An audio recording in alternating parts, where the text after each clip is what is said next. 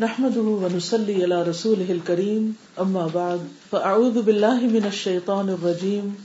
بسم الله الرحمن الرحيم. رب اشرح لي صدري ويسر لي أمري واحلل عقدة من لساني يفقه قولي. الحديث السابع عن أبي رقية عن رقية تميم بن عوس تميم بن عوس الداری الدارجي اور اگر ہم اس کو ملا کے پڑھنا چاہیں تو یوں پڑھیں گے۔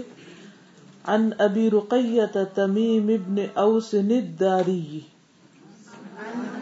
رقية تميم بن ٹھیک۔ رضی اللہ عنہ۔ رضي الله عنه ان النبی صلی اللہ علیہ وسلم قال۔ أن النبي صلى الله عليه وسلم الدین النصيحة قلنا لمن لمن قال قال للہ لله للہ ولكتابه ولرسولہ ولرسوله ولأئمة المسلمين ولأئمة المسلمين وعامتهم رواه مسلم لفظی ترجمہ، عن ابی رقیت تمیم ابن اوس الداری. ابو رقیہ تمیم بن اوس الداری رضی اللہ عنہ سے روایت ہے، ان النبی بے شک نبی صلی اللہ علیہ وسلم صلی اللہ علیہ وسلم نے قالا فرمایا، الدین دین، النصیحت، خیر خواہی کا نام ہے۔ قلنا، ہم نے کہا، لمن، کس کے لیے؟ قالا فرمایا، للہ، اللہ کے لیے۔ ولی کتاب ہی اور اس کی کتاب کے لیے ولی رسول ہی اور اس کے رسول کے لیے ولی امت المسلمین، اور مسلمانوں کے اماموں کے لیے وہ آمت اور ان کے عوام کے لیے۔ رواہ مسلم، اسے مسلم نے روایت کیا ہے۔ امام لیڈر یعنی مسلم کے لیڈرز کے لیے اور ان کے کامن فوک کے لیے۔ عربی میں پھر دوبارہ سنیے حدیث۔ عن ابي رقية تميم بن اوس الداري رضي الله عنه ان النبي صلى الله عليه وسلم قال الدين النصيحة قلنا لمن؟ قال لله ولكتابه ولرسوله ولأئمة المسلمين وعامتهم رواه مسلم. با محاورہ ترجمہ؟ ابو رقیہ تمیم ابن اوس الداری رضی اللہ عنہ سے روایت ہے کہ رسول اللہ صلی اللہ علیہ وسلم نے فرمایا دین خیر خواہی کا نام ہے۔ ہم نے عرض کیا، کس چیز کی؟ آپ صلی اللہ علیہ وسلم نے فرمایا، اللہ کی، اس کی کتاب کی، اس کے رسول کی، مسلمانوں کے ائمہ کی اور تمام مسلمانوں کی۔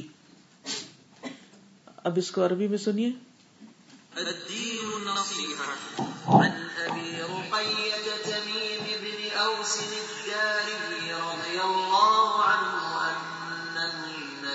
صلى الله عليه وسلم قال، الدين النصيحة.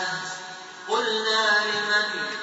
قال لله ولكتابه ولرسوله ولأئمة المسلمين ولأئمة المسلمين وعامتهم ایک چیز کی جب بار بار ریپیٹیشن ہوتی ہے تو سیکھنے کا عمل تیز ہو جاتا ہے۔ ایک چیز جو ایک دفعہ میں سمجھ نہیں آئی، دوسری میں آ جائے، دوسری میں نہیں، تیسری میں، چوتھی میں۔ بہت ہی خوبصورت حدیث ہے کہ الدین و النصیحہ، دین خیر خواہی کا نام ہے۔ یہاں نبی صلی اللہ علیہ وسلم نے صحابہ کرام کو دو لفظ بتائے کہ دین نام ہے خیر خواہی کا۔ تو صحابہ نے سن کر یہ نہیں کہا کہ اچھا ٹھیک ہے، خیر خواہی ہے تو خیر خواہی ہے۔ بلکہ کیا کیا؟ عرض کیا، کس کی خیر خواہی تو آپ صلی اللہ علیہ وسلم نے ان کو تفصیل بتا دی کہ اللہ کی، اس کی کتاب کی، اس کے رسول کی، مسلمانوں کے ائمہ کی اور تمام مسلمانوں کی۔ اب دیکھیے کہ جب سے آپ نے کتاب شروع کی ہے، کئی بار دین کی، اسلام کی، ایمان کی، احسان کی بات ہوئی ہے۔ حقیقت یہ ہے کہ اگر دیکھا جائے تو دین کے مراتب ہیں۔ درجے اسٹیپس سیڑھیاں۔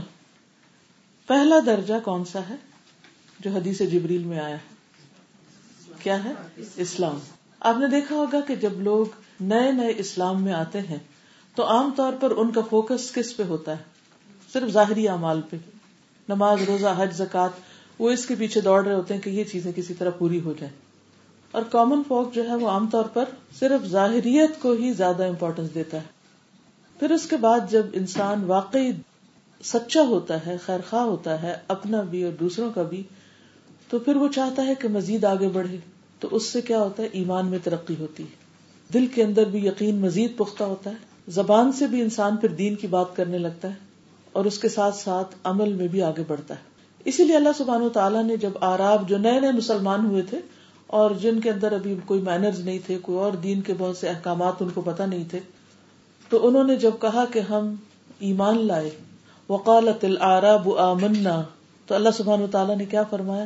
ولیکن قولو اسلمنا ولما يدخل الایمان فی قلوبکم انہوں نے کہا کہ ہم ایمان لائے فرمایا، نہیں، ابھی تم اسلام ہی لائے ہو، ابھی لیول ون پہ ہو بگنرز ہو۔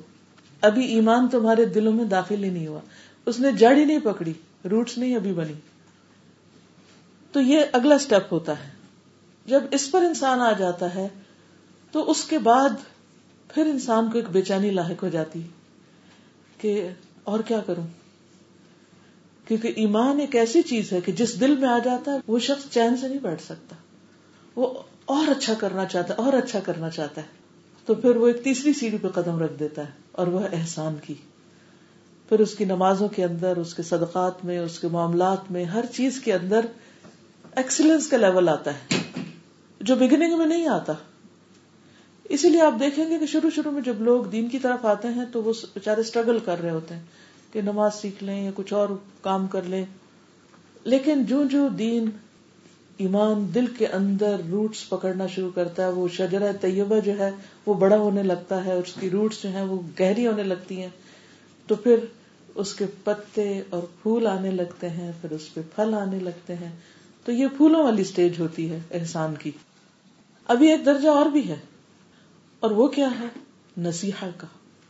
کہ انسان کے اندر ایسی کوالٹی پیدا ہو جاتی ہے کہ پھر وہ صرف اپنی ذات کی حد تک اپنی سیلف امپروومنٹ سیلف گرومنگ کو نہیں دیکھتا، بلکہ وہ ہر ایک کا خیر خواہ ہو جاتا ہے۔ اسے یہ فکر ہو جاتی ہے کہ میرے اللہ سبحانہ تعالیٰ کے ساتھ کیسے تعلقات ہیں؟ میرا معاملہ اس کے رسول کے ساتھ کیسا ہے؟ کتاب کے ساتھ کیسا ہے؟ لیڈرز کے ساتھ کیسا ہے؟ اور عوام کے ساتھ کیسا ہے۔ تو آج ہم ان شاء اللہ عزیز اگلے درجے پہ آگے۔ تو جو جو آپ ماشاء اللہ پڑھ رہے ہیں، مجھے امید ہے کہ عملی طور پر بھی آپ اگلے اگلے درجے پر جاتے جائیں۔ اور اس میں ہم سب کو سیلف انالیس کی بھی ضرورت ہے کہ ہم ایز این انڈیویجل دیکھیں کہ میں کس لیول پہ کھڑی ہوں۔ کیا بس مجھے پانچ نمازیں پوری کرنے کی فکر ہے؟ بعض لوگ ہوتے ہیں نا، ان کو اگر آپ کہیں کہ ذرا دین کی طرف آئے سیکھے سکھائے وہ کہتے ہیں، کیا ہم میں کیا خرابی ہے؟ ہم نماز پڑھتے ہیں، روزہ رکھتے ہیں، حج کرتے ہیں زکات دیتے ہیں، ہم تمہیں مسلمان نہیں لگتے؟ تم ہمیں کیا سکھانا چاہتے ہو؟ تو ان کو سمجھ نہیں آتی کہ اس سے اگلا درجہ بھی کوئی ہوتا ہے۔ تو وہ اگلا درجہ جو ہے نا، وہ ظاہریت سے باطن کی طرف جاتا ہے اور پھر ایمان پختہ ہونے لگتا ہے۔ پھر انسان کے احساسات اور تیز ہونے لگتے ہیں۔ پھر وہ احسان کے درجے پر کہ اللہ سے محبت اور اللہ کے خوف کی وجہ سے کام کرتا ہے۔ اور محبت کا درجہ، اصل عبودیت کا درجہ ہوتا ہے، کیونکہ عبادت کہتے ہی ہیں، شدید محبت کے ساتھ شدید آجزی کا اظہار۔ یعنی ایک طرف محبت ہوتی ہے اور ایک طرف آجزی ہوتی ہے اللہ سبحانہ تعالیٰ کے سامنے۔ کہ انسان کے اندر ایسا احساس ہوتا ہے کہ وہ کسی حال میں اپنے کچھ کیے پہ مطمئن ہی نہیں ہوتا، کہ میں نے کچھ نہیں کیا، ابھی بہت کچھ کرنا ہے۔ وہ اپنی نماز پہ راضی نہیں، وہ اپنے صدقہ خیرات پہ راضی نہیں، وہ اپنی عادات پہ راضی نہیں، وہ معاملات پہ راضی نہیں۔ پھر اس کی بصیرت کی یعنی دل کی آنکھیں کھل جاتی ہیں کیونکہ احسان کا درجہ یہی ہے نا کہ گیا کہ تم اللہ کو دیکھ رہے ہو یا یہ محسوس کرو کہ اللہ تعالیٰ تمہیں دیکھ رہا ہے۔ تو پھر وہ اس کو اپنی غلطیاں نظر آنے لگتی ہیں۔ پھر وہ جو آج صبح پڑھا کہ دل میں نور آتا ہے تو انسان کو اپنی خطائیں نظر آنے لگتی ہیں۔ پھر وہ مطمئن ہو کے نہیں بیٹھتا۔ وہ صرف حلال حرام تک نہیں رہتا۔ اگرچہ حلال حرام اس کا کنسرن ہوتا ہے، وہ شبہات سے بھی بچنے کی کوشش کرتا ہے۔ اور جو شبہات سے بچنے لگتا ہے، پھر وہ اپنے دین کی حفاظت کر لیتا ہے۔ جب وہ اپنے اندر اپنے آپ کو اسٹرانگ پاتا ہے، تو پھر وہ اوروں کی بھی خیر خائی کرنے لگتا ہے۔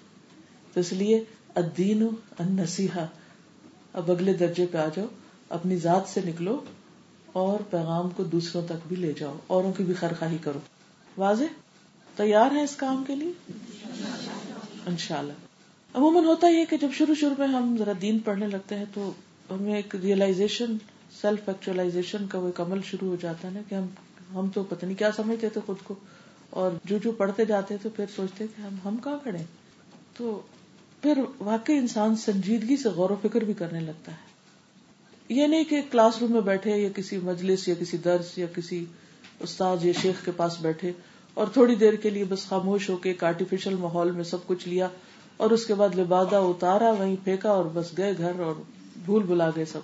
نہیں، جو نصیحا کے درجے پر آ جاتا ہے، وہ پھر سنجیدگی کے ساتھ مزید آگے کی ترقی پر غور کرنے لگتا ہے کہ مجھے اب اپنے آپ کو مزید کس طرح بہتر بنانا ہے۔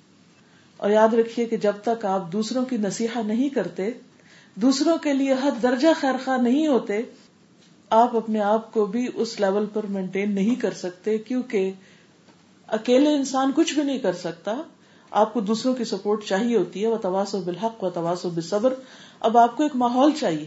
ایک اکیلا درخت کسی صحرا میں اور ایک درخت جو باغ کے اندر ہے۔ آپ دیکھیے کہ کئی درخت بالکل جڑے ہوئے ساتھ ساتھ ہوتے ہیں۔ ان کی شاخیں ایک دوسرے کے اندر ہوتی ہیں۔ وہ کتنے حسین لگتے ہیں، کتنے خوبصورت لگتے ہیں۔ یعنی تنہا اکیلا ایک ٹونڈ منڈ درخت کہیں کھڑا ہو، اس کو امیجن کیجیے اور ایک درختوں کا جھنڈ۔ کس میں بیوٹی زیادہ ہے؟ جھنڈ میں نا۔ پھر آپ نے دیکھا ہوگا سڑک کے دو کناروں پر جب درخت ہوتے، پھر اوپر جا کر ہوتے اپارٹ ہیں، تھوڑے فاصلے پر بھی ہوتے۔ ہیں لیکن پھر اوپر جا کر ان کی شاخیں آپس میں اس طرح مل جاتی ہیں کہ وہ ایک خوبصورت چھت بنا دیتے۔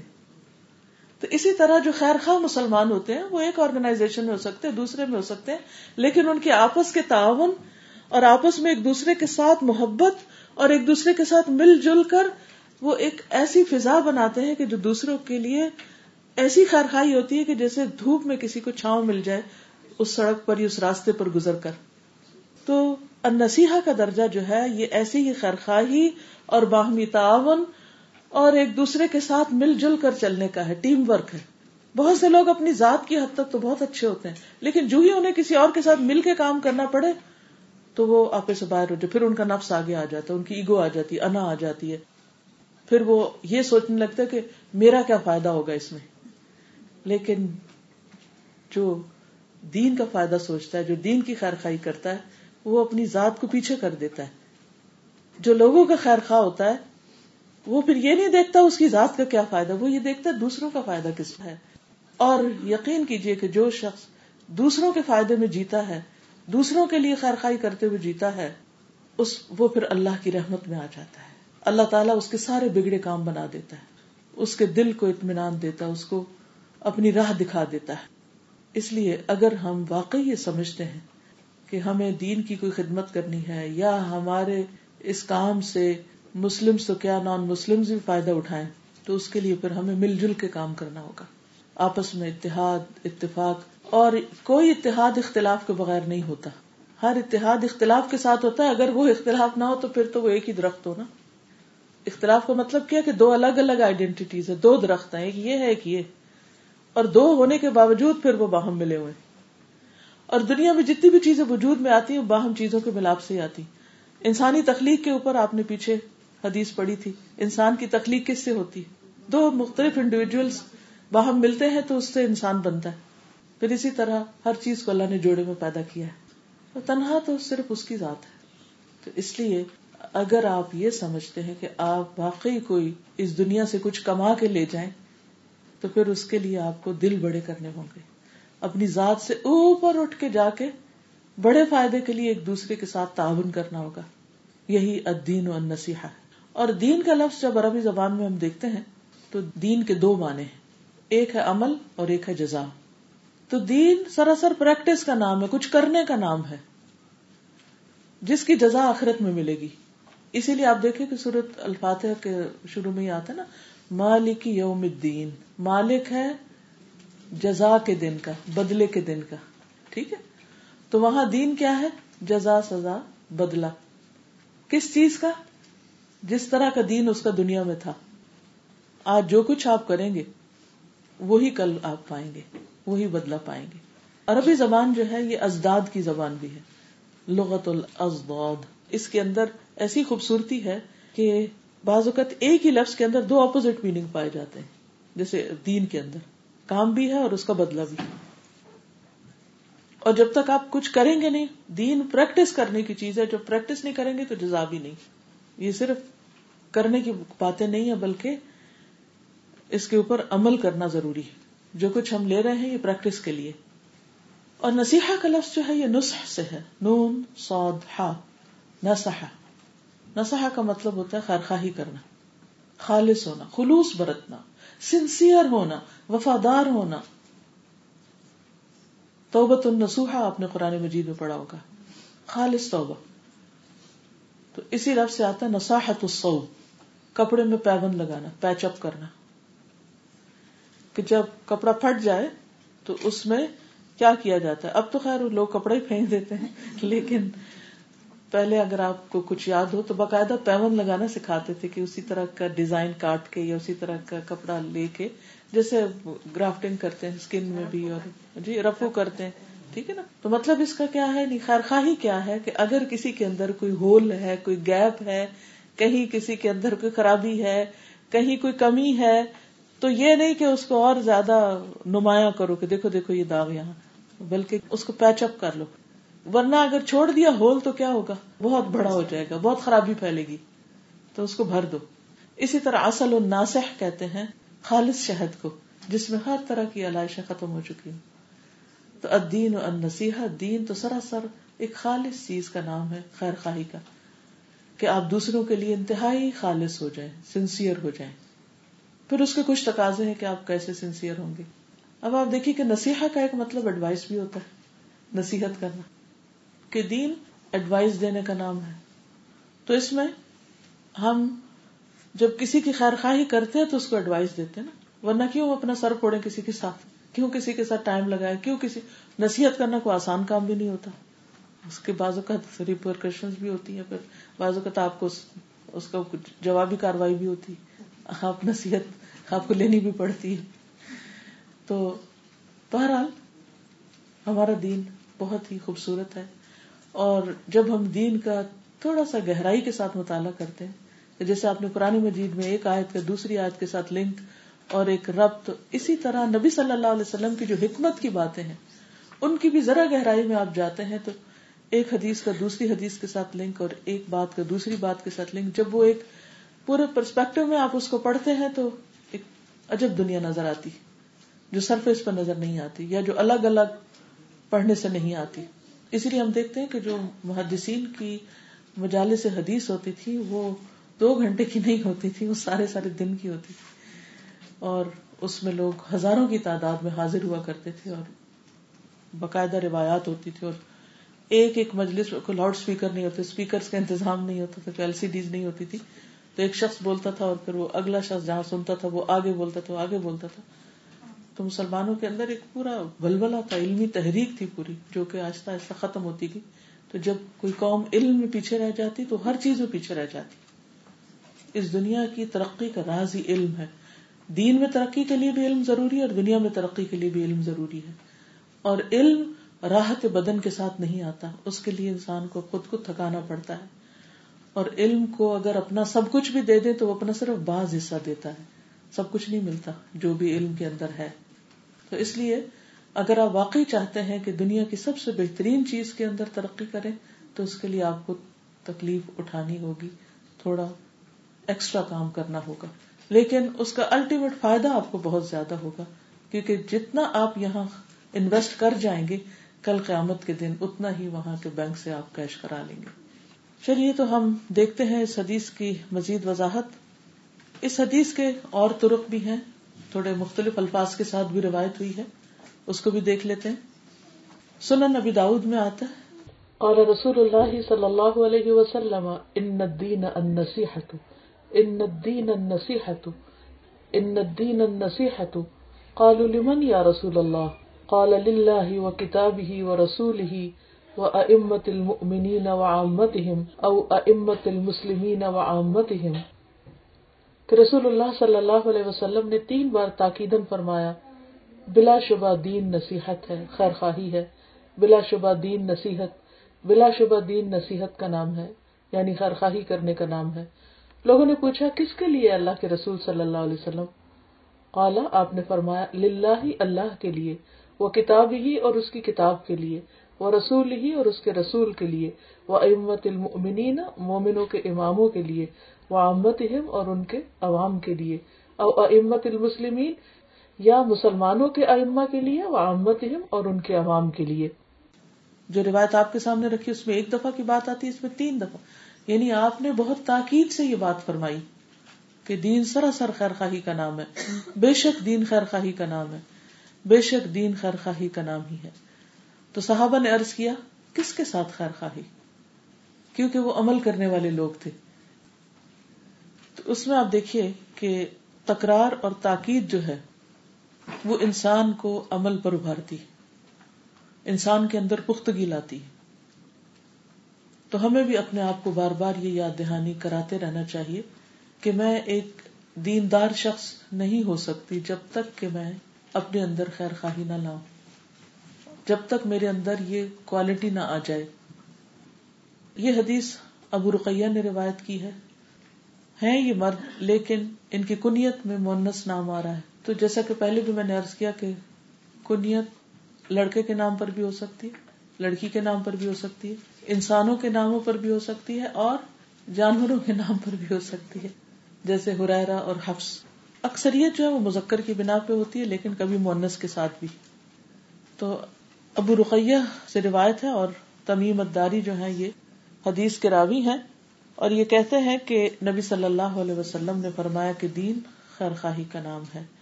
اب اس میں آپ دیکھ رہے ہیں کہ الدین ان نصیحا دونوں کے ساتھ ال ال لگا ہوا۔ رائٹ تھوڑا سا عربی گرامر کا ٹچ اتنا تو آپ نے پڑھا ہوا ہے صفت موصوف دونوں ہی، یا مبتدا خبر دونوں۔ تو یہاں پر یہ مبتدا اور خبر ہے۔ الدین کیا ہے؟ مبتدا۔ مبتدا ہوتا ہے جس سے ابتدا ہو رہی ہے۔ اور النسیح اس کی خبر ہے۔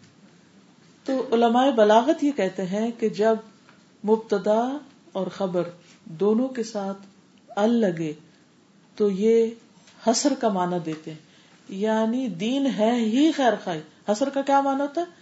کہ اس کو اور زیادہ کنفائن کر دیتے ہیں اس کے اندر کہ جب تک یہ نہیں، دین ہی نہیں، یہ مطلب ہے۔ یعنی نہیں ہے دین مگر نصیحت کا نام خیر خواہی کا نام۔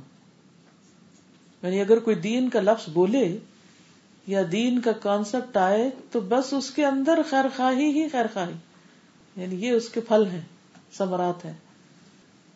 کیونکہ اگر کسی درخت پہ پھل ہی نہیں لگتے، کسی دوسرے کو اس کا فائدہ نہیں پہنچتا، تو اس کا پھر اتنا فائدہ نہیں جتنا ایک پھلدار درخت کا ہے۔ اور جس پھل کے اندر بیج ہی نہ ہو، تو وہ اس کے لیے صدقہ جاری ہی نہیں بنتا۔ ٹھیک ہے نا؟ تو دین کا نام آتے ہی کیا خیال آئے کہ یہ سب کے لیے اچھا ہی سوچنا ہے۔ سب اوپر والوں کے لیے بھی، اور اپنے سے چھوٹوں کے لیے، اپنے برابر والوں کے لیے۔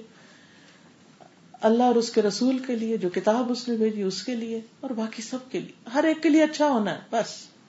یہ ہے ہماری زندگی کا مشن۔ ہر ایک کی بھلائی چاہنی ہے مجھے۔ تو آپ دیکھیے کہ خالص چیز جو ہوتی ہے، اخلاص والی چیز ہر ایک کو پسند آتی ہے۔ ہر کوئی آرگینک فوڈ کی طرف جا رہا ہے۔ خواہ وہ کتنا ہی مہنگا کیوں نہ ہو۔ اور اس پہ زیادہ پیسے دے کے تو بھی دکھ نہیں ہوتا۔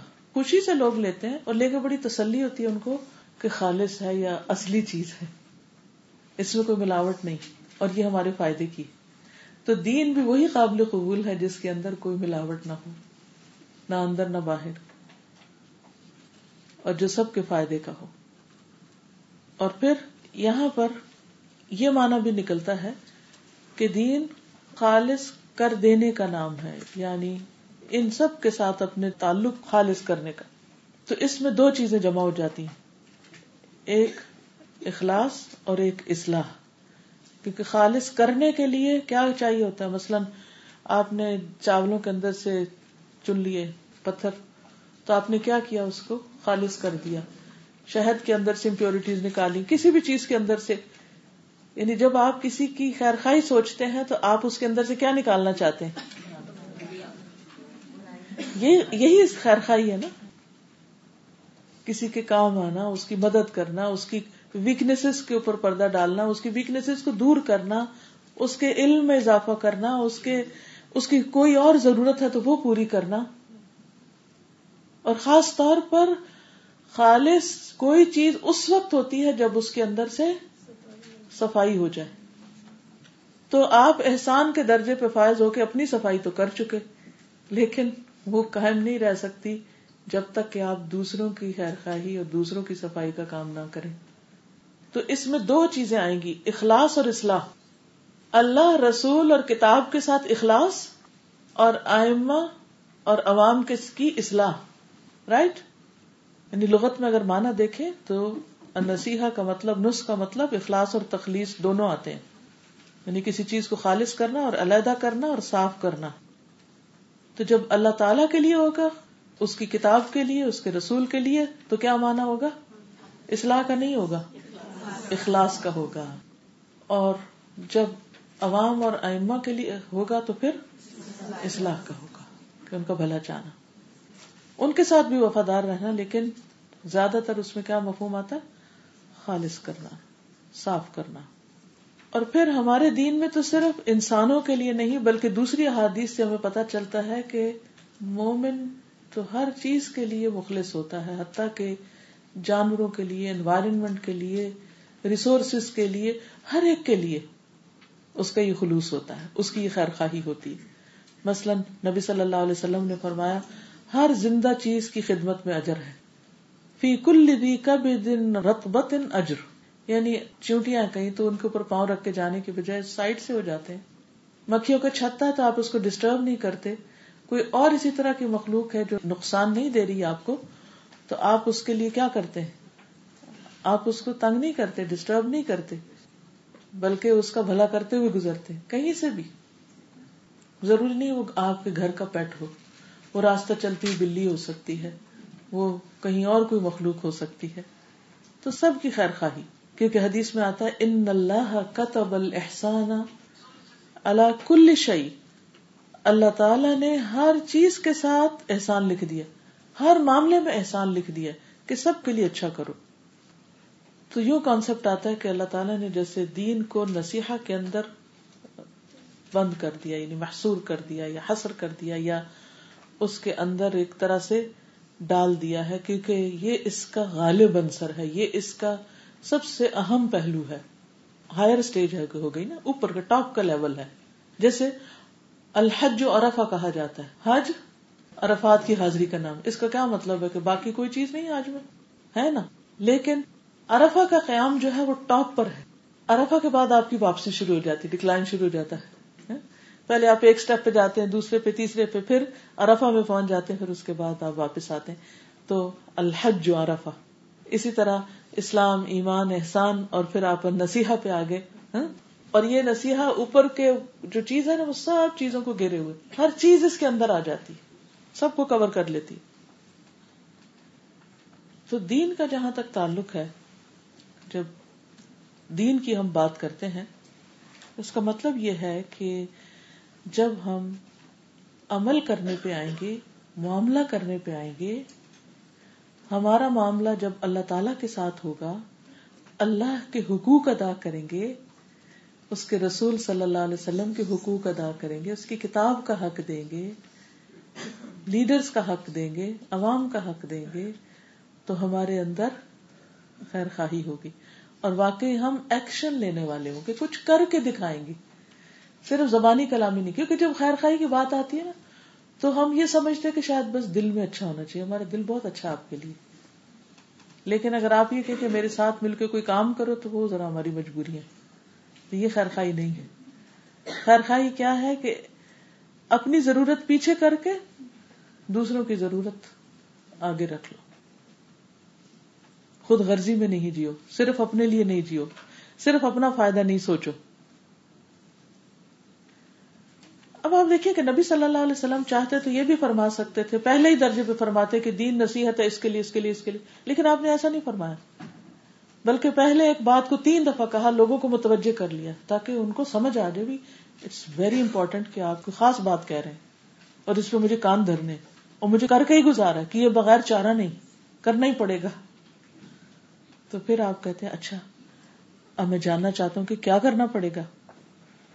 تو اگر شروع میں ہی سب بتا دیا جاتا نا، تو ذہن اتنا میچور نہیں ہوتا۔ سوچیے، اگر ترتیب یوں ہوتی کہ پہلی حدیث میں الدین اور نصیحہ ہوتا اور پھر اس کے بعد احسان کی بات کر دی جاتی، تو یہ قبل از وقت کسی سے کچھ ایکسپیکٹ کرنا۔ ایک بچہ جب چلنا سیکھتا ہے تو پہلے وہ کرال کرتا ہے، وہ اٹھ کے سیدھا نہیں کھڑا ہو جاتا۔ تو اسی طرح ہمیں لوگوں کو بھی ٹائم دینا چاہیے۔ اور ان کے اوپر فرسٹریٹ نہیں ہونا چاہیے، کرتے جانا چاہیے، ان کا، ان کے ساتھ خیر خائی کرتے جانا چاہیے، سکھاتے جانا چاہیے، سکھا، اور ان سے حسن زن رکھنا چاہیے، اور کرتے کرتے کرتے صبر سے کام لیتے لیتے پھر ایک وقت آتا ہے کہ وہ بھی نصیحا کے لیول پہ پہنچ جاتے ہیں، جو شروع میں نہیں ہوتا۔ چاہے یہ آپ کے اپنے بچوں کے ساتھ معاملہ ہے، چاہے شوہر کے ساتھ ہے چاہے دوستوں کے ساتھ رشتے داروں کے ساتھ۔ یہ مت سوچیں کہ وہ دین جو آپ نے کئی سالوں میں سیکھا، وہ چار دن میں ان کے اندر سب کچھ آ جائے ہم فوراً ان سے وہی ایکسپیکٹ کرنے لگتے ہیں، جو ہم خود کر رہے تھے بھائی، اللہ کا آپ پر بہت بڑا احسان ہے۔ اللہ نے آپ کو بہت زیادہ سمجھ دی جو ان کے پاس شاید نہیں ہے۔ کیونکہ سمجھ کے بھی تو لیول ہوتے ہیں نا۔ ابو بکر کی سمجھ کا لیول کچھ اور تھا۔ اور باقیوں کی سمجھ کا کچھ اور۔ اور منافقین کی تو لا یفقہون، کوئی سمجھ ہی نہیں تھی۔ لا یشورون لا یعلمون۔ تو ایسے لوگ بھی ہوتے ہیں جو جان کے بھی انجان ہوتے ہیں، سمجھ کے بھی نہ سمجھ ہوتے ہیں۔ اس لیے ہمیں ہر ایک کو اس کے مقام پر رکھنا چاہیے اور اس سے بس اتنا ہی ایکسپیکٹ کرنا چاہیے جتنا اس کا کیلیبر ہے یا جتنا اس کا پوٹینشیل ہے یا جتنا وہ کرنے کے لائق ہے۔ اب ایک بدو کو آپ کہتے ہیں اچھا یہ پانچ چیزیں کر لو گے تو بس تم جنت میں جاؤ۔ وہ کہتا نہ، میں کم کروں گا، نہ زیادہ۔ اس کے لیے وہی کافی ہو گیا۔ لیکن سب کے لیے وہ کافی نہیں ہے۔ اسی لیے کہتے ہیں نا کہ جو عام لوگوں کی نیکیاں ہوتی ہیں، وہ مقربین کی خطائیں ہوتی ہیں۔ حسنات الابراری سیاحت المقربین۔ عام لوگ جس کو نیکی سمجھ کے کر رہے ہوتے ہیں وہ مقربین سے وہ نہیں ایکسپیکٹ کیا جاتا ان سے کچھ اور ایکسپیکٹیشن ہوتی ہے۔ وہ ان کے حق میں خطا ہوتی ہے۔ ان سے، اس سے بڑھ کے کچھ چاہیے۔ اور ویسے بھی آپ دیکھیے قرآن مجید میں بھی صورت الواقع میں لوگوں کے تین گروپس بتائے گئے۔ اصحاب الشمال، اصحاب الیمین اور پھر مقربین، سابقون۔ تو کچھ لوگ ساری زندگی پہلے ہی درجے پہ رہتے ہیں۔ کچھ دوسرے پہ آ جاتے ہیں، کچھ تیسرے پہ آ جاتے ہیں اور کچھ اس سے اگلے درجے پہ آتے ہیں۔ اور آپ نے دیکھا ہوگا کہ جو جو اوپر چڑھائی ہوتی ہے تو ہمت والے باقی رہ جاتے ہیں اور باقی بیٹھ جاتے ہیں۔ باقی نہیں آگے بڑھو۔ کہتے ہیں، بس کرو، اس سے آگے نہیں جا سکتے۔ اب یہ آپ کی اپنی ہمت ہے، آپ نے کس درجے پہ جانا ہے؟ کہاں تک پہنچنا ہے؟ کیونکہ جو جنت الفردوس چاہتا ہے، جو اللہ کا قرب چاہتا ہے، اللہ کا دیدار چاہتا ہے، وہ کبھی بھی تھک کے بیٹھنے والا نہیں۔ وہ یہ نہیں کہے گا کہ بس بس بہت ہو گیا، میرے لیے اتنا ہی کافی۔ وہ کبھی بھی اپنے سے راضی نہیں ہوگا۔ مرتے دم تک راضی نہیں ہوگا۔ اور وہ ہمیشہ آگے سے آگے، بہتر سے بہتر کی تلاش میں رہے گا۔ پر آپ دیکھیے کہ نبی صلی اللہ علیہ وسلم کا انداز ایسا ہے کہ آپ صرف دو لفظ میں بات کر رہے ہیں۔ الدین اور نصیحہ دو لفظ میں، دو لفظ میں۔ تجسس بھی ابھار دیا اور طالب علم کو سوال پہ مجبور کر دیا کہ وہ پوچھے اچھا پھر کریں کیا؟ تو کرنا کیا ہے نا؟ یعنی کرنے کے لیے تیار ہو گئے، عمل کے لیے آگے بڑھ رہے ہیں۔ تو پھر بتایا گیا کہ للہ، اللہ کے لیے یعنی اللہ کے رائٹس تو۔ تو نصیحا جب اللہ کے لیے ہوگی تو اللہ کے رائٹس کی بات ہو رہی ہے، اور اس میں اخلاص کی بات ہو رہی ہے۔ اس میں نمبر ایک، اللہ کی خالص عبادت کرنا، بغیر کسی شرک کے۔ پھر اس کی ربوبیت الوحیت اور اسماء و صفات میں اس کی وحدانیت کی گواہی دینا۔ یعنی ایک تو اللہ کی خالص عبادت کرنا، پھر اس کی ربوبیت یعنی اس کو رب ماننا۔ کہ اسی نے مجھے پیدا کیا ہے، وہی میرا مالک ہے، وہی مجھے رسک دیتا ہے، اسی کے پاس مجھے واپس جانا ہے۔ بس وہ اکیلا ہی ہے جو یہ سب کچھ کرتا ہے۔ الوحیت وہی اللہ ہے، اسی کی عبادت کرنی ہے، معبود وہی ہے۔ اور اسماء صفات کہ اللہ سبحان تعالیٰ کے جتنے بھی نام ہیں اور جتنی بھی صفات ہیں، وہ سب اکیلے اسی کی ہیں۔ اس میں کوئی اور شریک نہیں۔ بعض اوقات کچھ ناموں میں مماثلت ہوتی ہے، صفات میں مماثلت ہوتی ہے، تو وہ صرف ظاہری مماثلت ہوتی ہے، حقیقی مماثلت نہیں۔ مماثلت کا مطلب ہوتا ہے ایک جیسا ہونا۔ وہ انشاءاللہ میرا ارادہ ہے، اب اللہ تعالیٰ کے نام پڑھانے کا، تو اس میں اس چیز کو بھی واضح کروں گی کہ بعض اوقات ہم وہ لفظ عام بندوں کے لیے بھی دیکھتے ہیں، جیسے کریم نام کسی کا ہوتا ہے، تو اگر اللہ اللہ تعالیٰ کے لیے لفظ استعمال ہو رہا ہے، تو پھر کیا وہ ایک جیسے ہے کیا اس میں کچھ شرک آ گیا؟ کیا مانا بنتا ہے؟ یہ باتیں پتہ ہونی چاہیے۔ بہرحال، تو جب اللہ تعالی کے لیے آپ خالص ہوں گے، تو آپ کی محبت، خالص محبت ہونی چاہیے۔ سب سے بڑھ کر، جس میں کوئی اور شریک نہ ہو۔ یعنی جیسی محبت اس سے ہو، ویسی کسی اور سے نہ ہو۔ شدید محبت اللہ تعالی سے۔ اور اس کی مخلوق کے ساتھ بھی پھر خیر خواہی۔ اللہ سبحان تعالیٰ کے لیے سب سے زیادہ خالص وہ ہوتا ہے جو اس کی عبادت کا شوق رکھتا ہے۔ یعنی محبت کیا تقاضا کرتی ہے؟ کہ ہمیں اس کی عبادت کا شوق ہو، نماز کا شوق ہو۔ نماز اس کی آنکھوں کی ٹھنڈک ہو۔ ذرا دیکھ لیں کہ ہمارے اندر کیا ہے، کیا ہم اس درجے پہ ہیں؟ پھر اس کی ذات کے، اس کی صفات جو ہے اس کے اندر غور و فکر، اسی سے خوف، اس پر یقین اور اعتماد، اسی پہ توکل، اسی سے امیدیں، اس کی رضا کی طلب، یہ سب کچھ اسی کے لیے خالص۔ بیت اقبا کے موقع پر ایک شخص ابو اماما رضی اللہ عنہ بولے، اے محمد صلی اللہ علیہ وسلم، پہلے آپ اپنے رب کے لیے جو چاہے مطالبات پیش کریں۔ کہ یعنی اللہ تعالیٰ ہم سے کیا چاہتے ہیں؟ پھر یہ بتائیے کہ اس پر اللہ تعالیٰ سے اور آپ سے ہمیں کیا ملے گا؟ اگر ہم نے آپ کے مطالبات پورے کر دیے،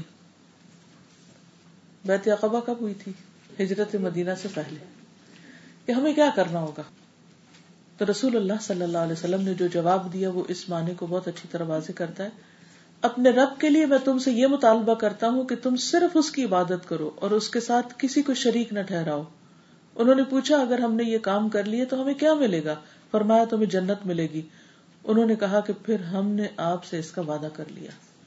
اور کہنے کو یہ بڑی سمپل، سادہ سی بات ہے کسی پیچیدگی کے بغیر، مگر یہ اتنی سچی بات تھی کہ پھر اس کے بعد انہوں نے نبی صلی اللہ علیہ وسلم کا ساتھ دینے کے لیے ہر طرح کے خطرات مول لیے۔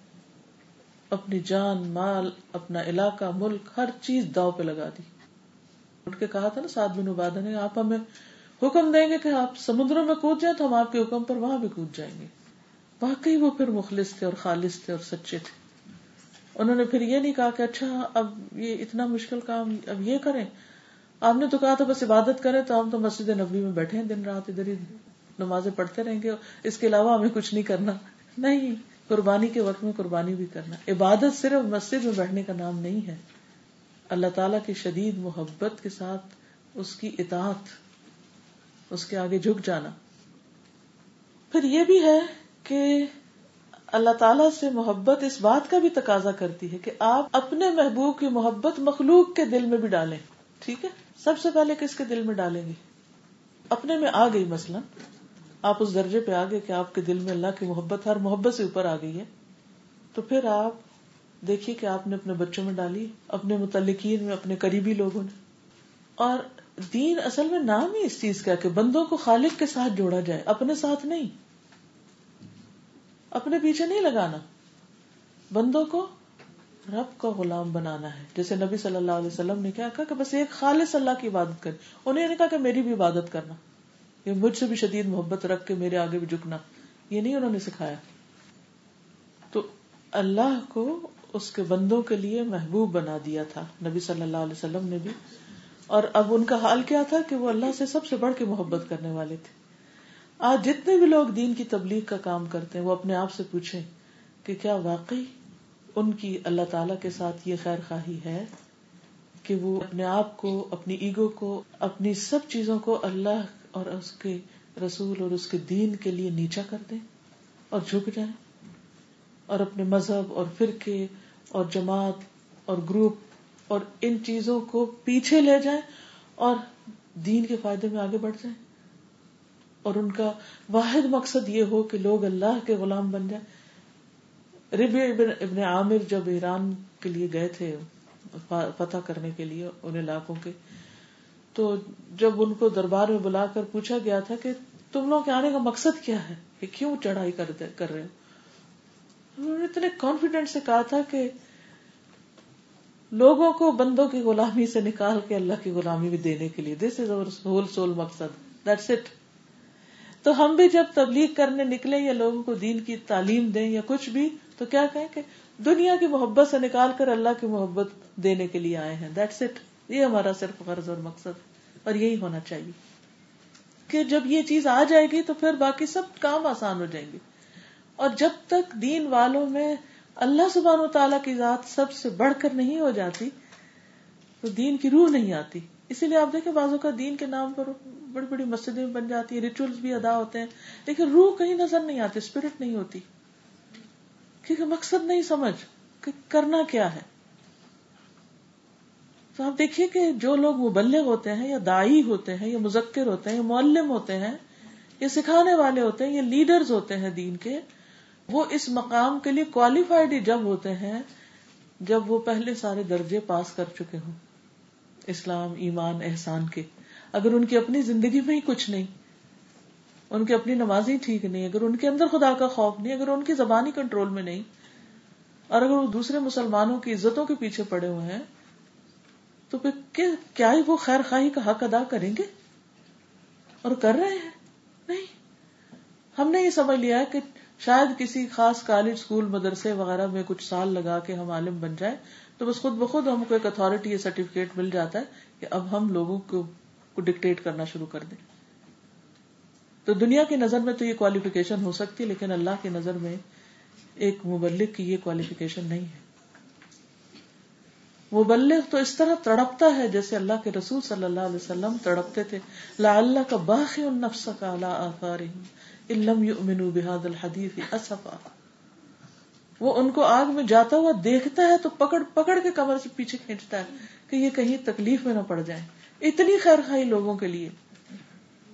تو ہماری کیا خیر خواہی ہے پھر؟ ہم دین کے نام پر، اللہ کے نام پر کیا بندوں کو اپنا غلام بنا رہے ہیں یا اللہ کا غلام بنا رہے ہیں؟ یا اللہ کی طرف متوجہ کر رہے ہیں؟ اور پھر اللہ کے لیے خیر خواہی یہ ہے کہ عبادت میں محبت کا انصر خوف کی نسبت زیادہ ہو۔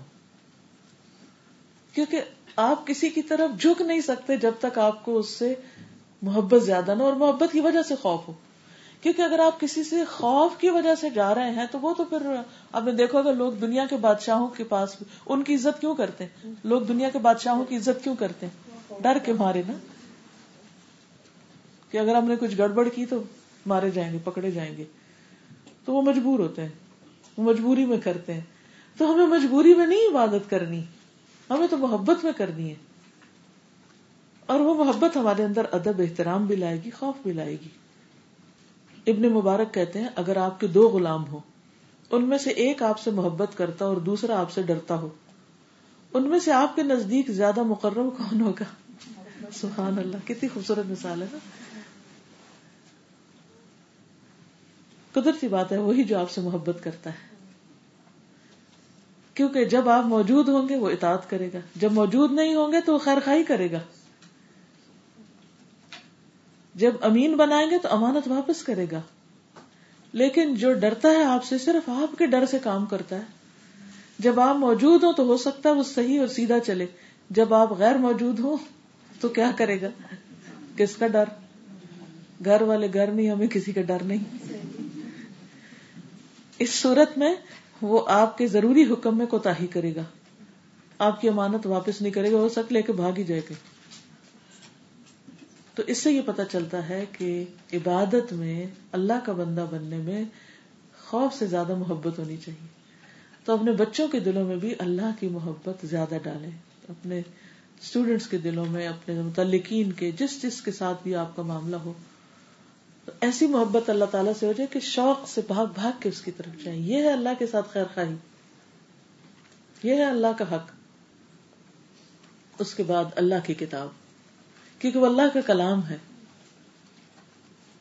آپ نے کبھی سوچا کہ یہ کلام بولا ہوا ہے اللہ تعالیٰ کا؟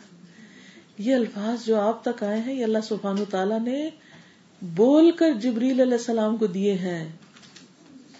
ہاں؟ اور جبریل علیہ السلام نے سن کر اللہ سبحان تعالیٰ سے اخذ کیے ہیں۔ اور پھر وہ محمد صلی اللہ علیہ وسلم کے پاس لائے ہیں اور ان کو سنائے ہیں۔ اور پھر محمد صلی اللہ علیہ وسلم نے آگے صحابہ کو سنائے بھی۔ اور لکھوائے بھی۔ پھر وہ لکھنے کا کام شروع ہوا۔ نا یہ اللہ کا کلام ہے اسپیچ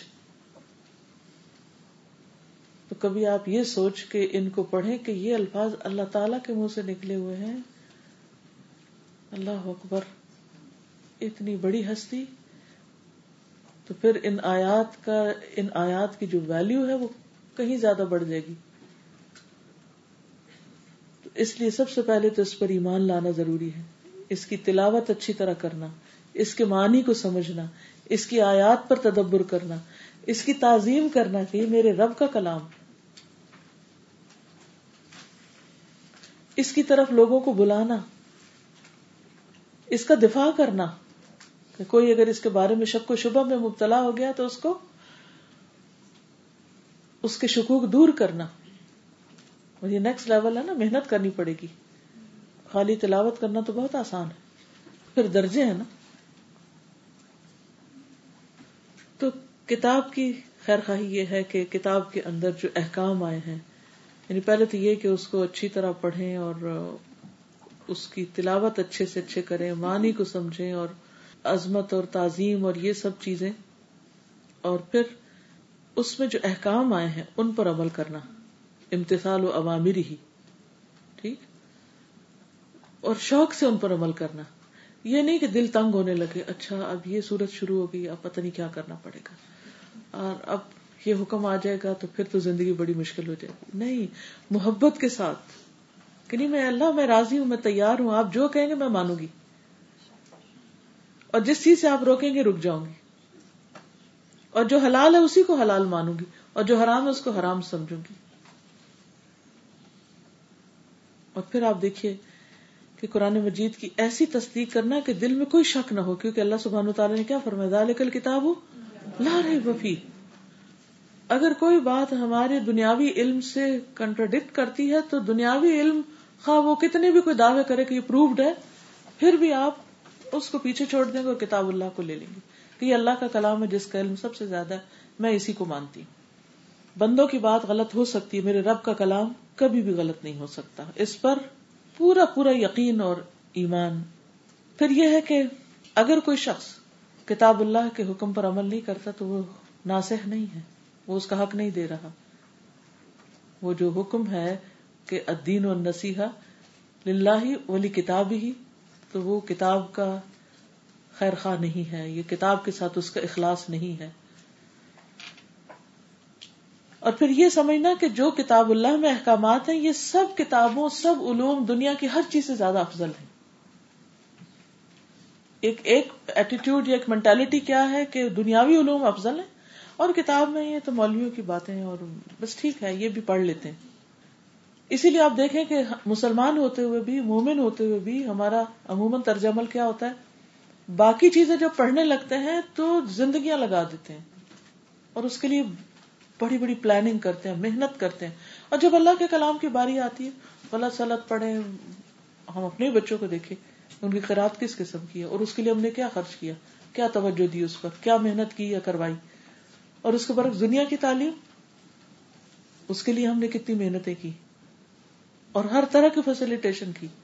تو یہ پھر خیر خواہی کس قسم کی ہوئی؟ یعنی بازو کا دل خون میں آنسر ہوتا ہے نا۔ کہ جب دنیاوی تعلیم کے لیے انسان یونیورسٹیز کو دیکھتا ہے، مختلف اداروں کو دیکھتا ہے، تو دن رات کام ہو رہا ہے اس میں۔ میرڈ ان میرڈ بوڑھے، جوان، بچے، اپنا سب کچھ لگا کے خرچ کر کے دن رات پڑھ رہے ہیں، خوب خوب محنت کر رہے ہیں۔ اور اگر کوئی قرآن کا طالب علم ہے، تو وہ اس کو بس ایک پارٹ ٹائم کام کے طور پر لیتا ہے۔ اس کے لیے اہتمام نہیں ہے۔ میری خیر خواہی تو نہیں نا۔ آخر اتنے ریسورسفل مسلم ہوتے ہوئے کیوں نہیں ہمارے پاس وہ تحقیق کے ادارے، تعلیم کے ادارے کہ جس میں ایسی ٹیمز تیار ہوں کہ جو باقی قرآن کا دفاع بھی کریں؟ آج ہمارے بچوں کو، مسلمانوں کو کوئی دو اعتراض کر دے نا قرآن پر تو ان کے پاس جواب نہیں ہوتا دینے کے لیے۔ وہ خود بھی شکی ہو جاتے ہیں۔ تو کیا یہ کرنے کا کام نہیں؟ کہ ایسے افراد تیار کیے جائیں، ایسے لوگ تیار کیے جائیں جو قرآن مجید کا دفاع کر سکے دیکھیے، اگر آپ پر، آپ کی ذات پر یا آپ کے بچے پر کوئی الزام لگاتا ہے، اس کو ڈیفیم کرتا ہے، تو آپ ایسے بیٹھے رہیں گے۔ آپ تڑپ اٹھیں گے۔ آپ ایکشن میں آ جائیں گے کہ مجھے کچھ کرنا ہے، ایسے تھوڑی چھوڑ دینا ہے۔ تو اللہ پر لوگ باتیں کرتے ہیں، کتاب پر کر رہے ہیں۔ ایمان خراب ہو رہا ہے نسلوں کا، اور اس کا دفاع کرنے کے لیے اور اس کا جواب دینے کے لیے کوئی تیار ہی نہیں ہے، کیونکہ اس طرف توجہ ہی نہیں ہے۔ کوشش ہی نہیں ہے، محنت ہی نہیں ہے۔ جو ہمارے بہترین ذہن ہے وہ اور کاموں میں لگے ہوئے ہیں۔ کیونکہ دنیا کی محبت زیادہ ہے نا دین سے۔ اس کتاب کی وہ محبت، وہ قدر، وہ ویلو ہمارے دل میں نہیں ہے کہ واقعی یہ کام ایک بہت بہترین چیز ہے۔ تو اس کی خرخائی کا حق ادا نہیں ہو سکتا جب تک اس کے لیے بھی ہم کم از کم اتنا اہتمام نہ کریں جتنا ہم دنیاوی علوم کے لیے کر رہے ہیں۔ اور پھر یہ ہے کہ قرآن کے ساتھ خیر خواہی یہ کہ قرآن جس مقصد کے لیے آیا ہے اس مقصد کو مانا جائے، اس پر کام کیا جائے یعنی وہ ایمان لانا اور پیروی کرنا ہے۔ انس کہتے ہیں، نبی صلی اللہ علیہ وسلم نے فرمایا، ایمان کے لحاظ سے سب سے تعجب والی مخلوق کون سی؟ یعنی سب سے اچھا ایمان کس کا ہے؟ صحابہ نے کہا، فرشتے۔ آپ نے فرمایا، فرشتوں کو کیا کہ وہ ایمان نہ لائیں، کیونکہ سارے حقائق ان کے سامنے ہوتے ہیں، ہر چیز کھلی کتاب کی طرح۔ انہوں نے کہا، پھر امبیا آپ نے فرمایا امبیا کیوں نہیں مان لائے ان کے طرف تو وہی کی جاتی ہے۔ انہوں نے کہا، پھر صحابہ، آپ نے فرمایا، صحابہ تو امبیا کے ساتھ ہوتے ہیں۔ انہیں ایمان قبول کرنے میں کیا مشکل ہے؟ دراصل ایمان کے لحاظ سے سب سے زیادہ امیزنگ پیپل تعجب انگیز لوگ وہ ہیں جو تمہارے بعد آئیں گے، وہ وہی الہی کو کتاب کی شکل میں دیکھیں گے۔ لیکن پھر بھی وہ اس پر ایمان لائیں گے، اس کی پیروی کریں گے۔ یہی وہ لوگ ہیں جن کا ایمان قابل تعجب ہے۔ یا مخلوق میں سے انہی کا ایمان امیزنگ ایمان ہے اور وہ آپ لوگ ہیں۔ کہ جو ایک کتاب کی شکل میں وہی کو پاتے اور اس سے محبت کرتے ہیں اور اس کو پڑھنے اور اس کو پڑھانے اور اس کی خدمت کرنے کے لیے آپ اپنا تن من لٹانے کو تیار ہوتے یہ ایمان بالغیب کی اعلی ترین حالت ہے۔ اور پوری یقین کے ساتھ لیتے پوری محبت کے ساتھ۔ اور پھر اس کتاب کے ساتھ خیر خواہی یہ ہے کہ اس کی خدمت کی جائے، حسن نیت کے ساتھ اس کی پیروی کی جائے۔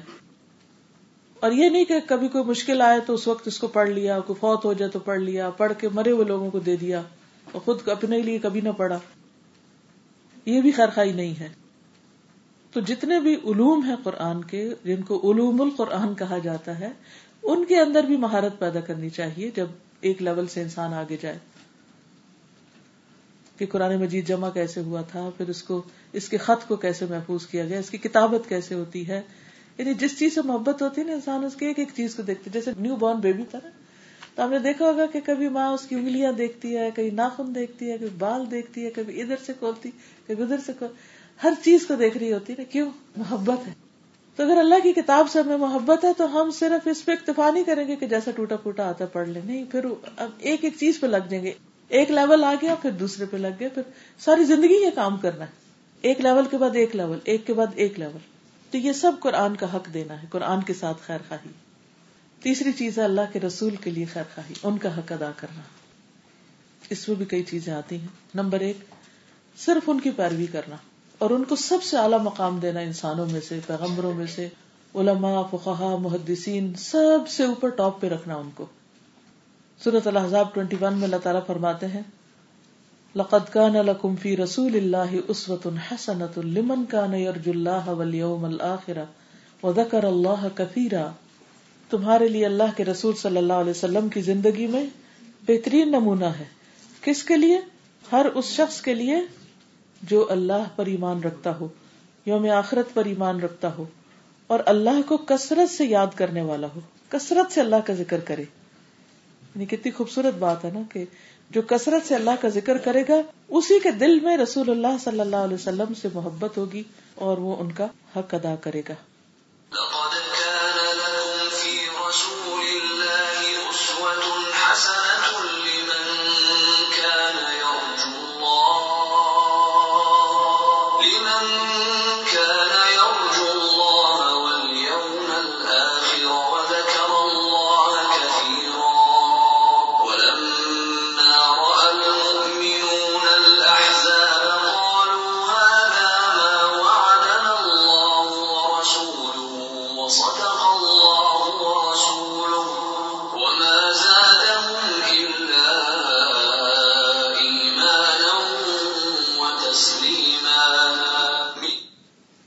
اللہ تعالیٰ اور اس کے رسول اور اس کی کتاب کے خیر خواہ ہوتے ہیں۔ ان کے لیے جب اس راہ میں کوئی مشکل بھی آ جاتی ہے تو وہ گھبراتے نہیں۔ وہ کہتے ہیں، اس کا تو پہلے سے ہمیں بتایا گیا تھا کہ محبت کی راہ میں کانٹے بھی ہیں، مشکلات بھی آئیں گی۔ تو اس سے ان کا ایمان اور بڑھ جاتا ہے۔ حیرت کی بات ہے، مشکلات ان کا ایمان بڑھاتی ہیں اور منافقین کے لیے مشکلات ان کو اپنے مقصد سے پیچھے کر دیتی ہیں۔ کیا اللہ تعالیٰ ٹیسٹ نہ کرے گا؟ اللہ تعالیٰ ہر ایک کو ٹیسٹ کرتا ہے۔ یعنی یہ اس کی سنت ہے۔ اس نے ہر نبی کا امتحان لیا، ہر مخلص مومن کا امتحان لیا۔ یہ دیکھنے کے لیے کہ اس امتحان اور اس مشکل کے بعد کون اس ہرڈل کو کراس کر کے آگے بڑھتا ہے۔ ہرڈل سڑکوں پہ بھی ڈال دیے جاتے ہیں اور ہرڈل اور طرح کے بھی آتے ہیں۔ جھٹکے آتے ہیں بڑے بڑے بڑے زلزلے آتے ہیں اس رستے میں۔ یہ سب کچھ کیا دیکھنے کے لیے کہ یہ بندہ میرے لیے کتنا خالص ہے۔ جو خالص ہوگا وہ ڈٹرمنٹ رہے گا، وہ اس راہ سے ہٹے گا بھی نہیں۔ وہ کہ شیطان چلے جاؤ یہاں سے، میرا یہی راستہ ہے، مجھے یہی کرنا ہے، مجھے اس پر فخر ہے جو میں کر رہا ہوں۔ وہ کسی سے ڈرے گا نہیں، شرمائے گا نہیں جھجکے گا نہیں۔ اس کا مقصد منزل صاف واضح ہوگی کہ میں جا رہا ہوں اللہ کی کتاب پڑھنے کے لیے، اللہ کی کتاب کی خدمت کے لیے۔ مجھے کسی رکاوٹ کی کوئی پرواہ نہیں۔ چاہے ظاہری ہو، چاہے باطنی ہو، چاہے اندر کی ہو، چاہے باہر کی ہو، چاہے لوگوں کی ہو، چاہے کسی بھی قسم کی ہو۔ تو سب سے پہلی بات یہ ہے کہ اللہ کے رسول صلی اللہ علیہ وسلم کی نصیحت یا ان کی خیرخواہی کے لیے انہیں کی پیروی کرنا سب سے اہم ہو انسان کے لیے۔ جب ایک صحیح صاف حدیث سامنے آ جائے تو بس اپنے آپ سے یہ سوال کریں کہ اگر یہ بات صحابہ کو پتہ چلتی تو وہ کیا کرتے؟ یہ پوچھتے کہ اچھا میرا امام کیا کہتے ہیں؟ یا ابو بکر کیا کہتے ہیں اور عمر کیا کہتے ہیں؟ نہیں، بس یہ فرما دیا ہے اگر میں اس پر بھی عمل کر لوں تو میرے لیے کافی ہے۔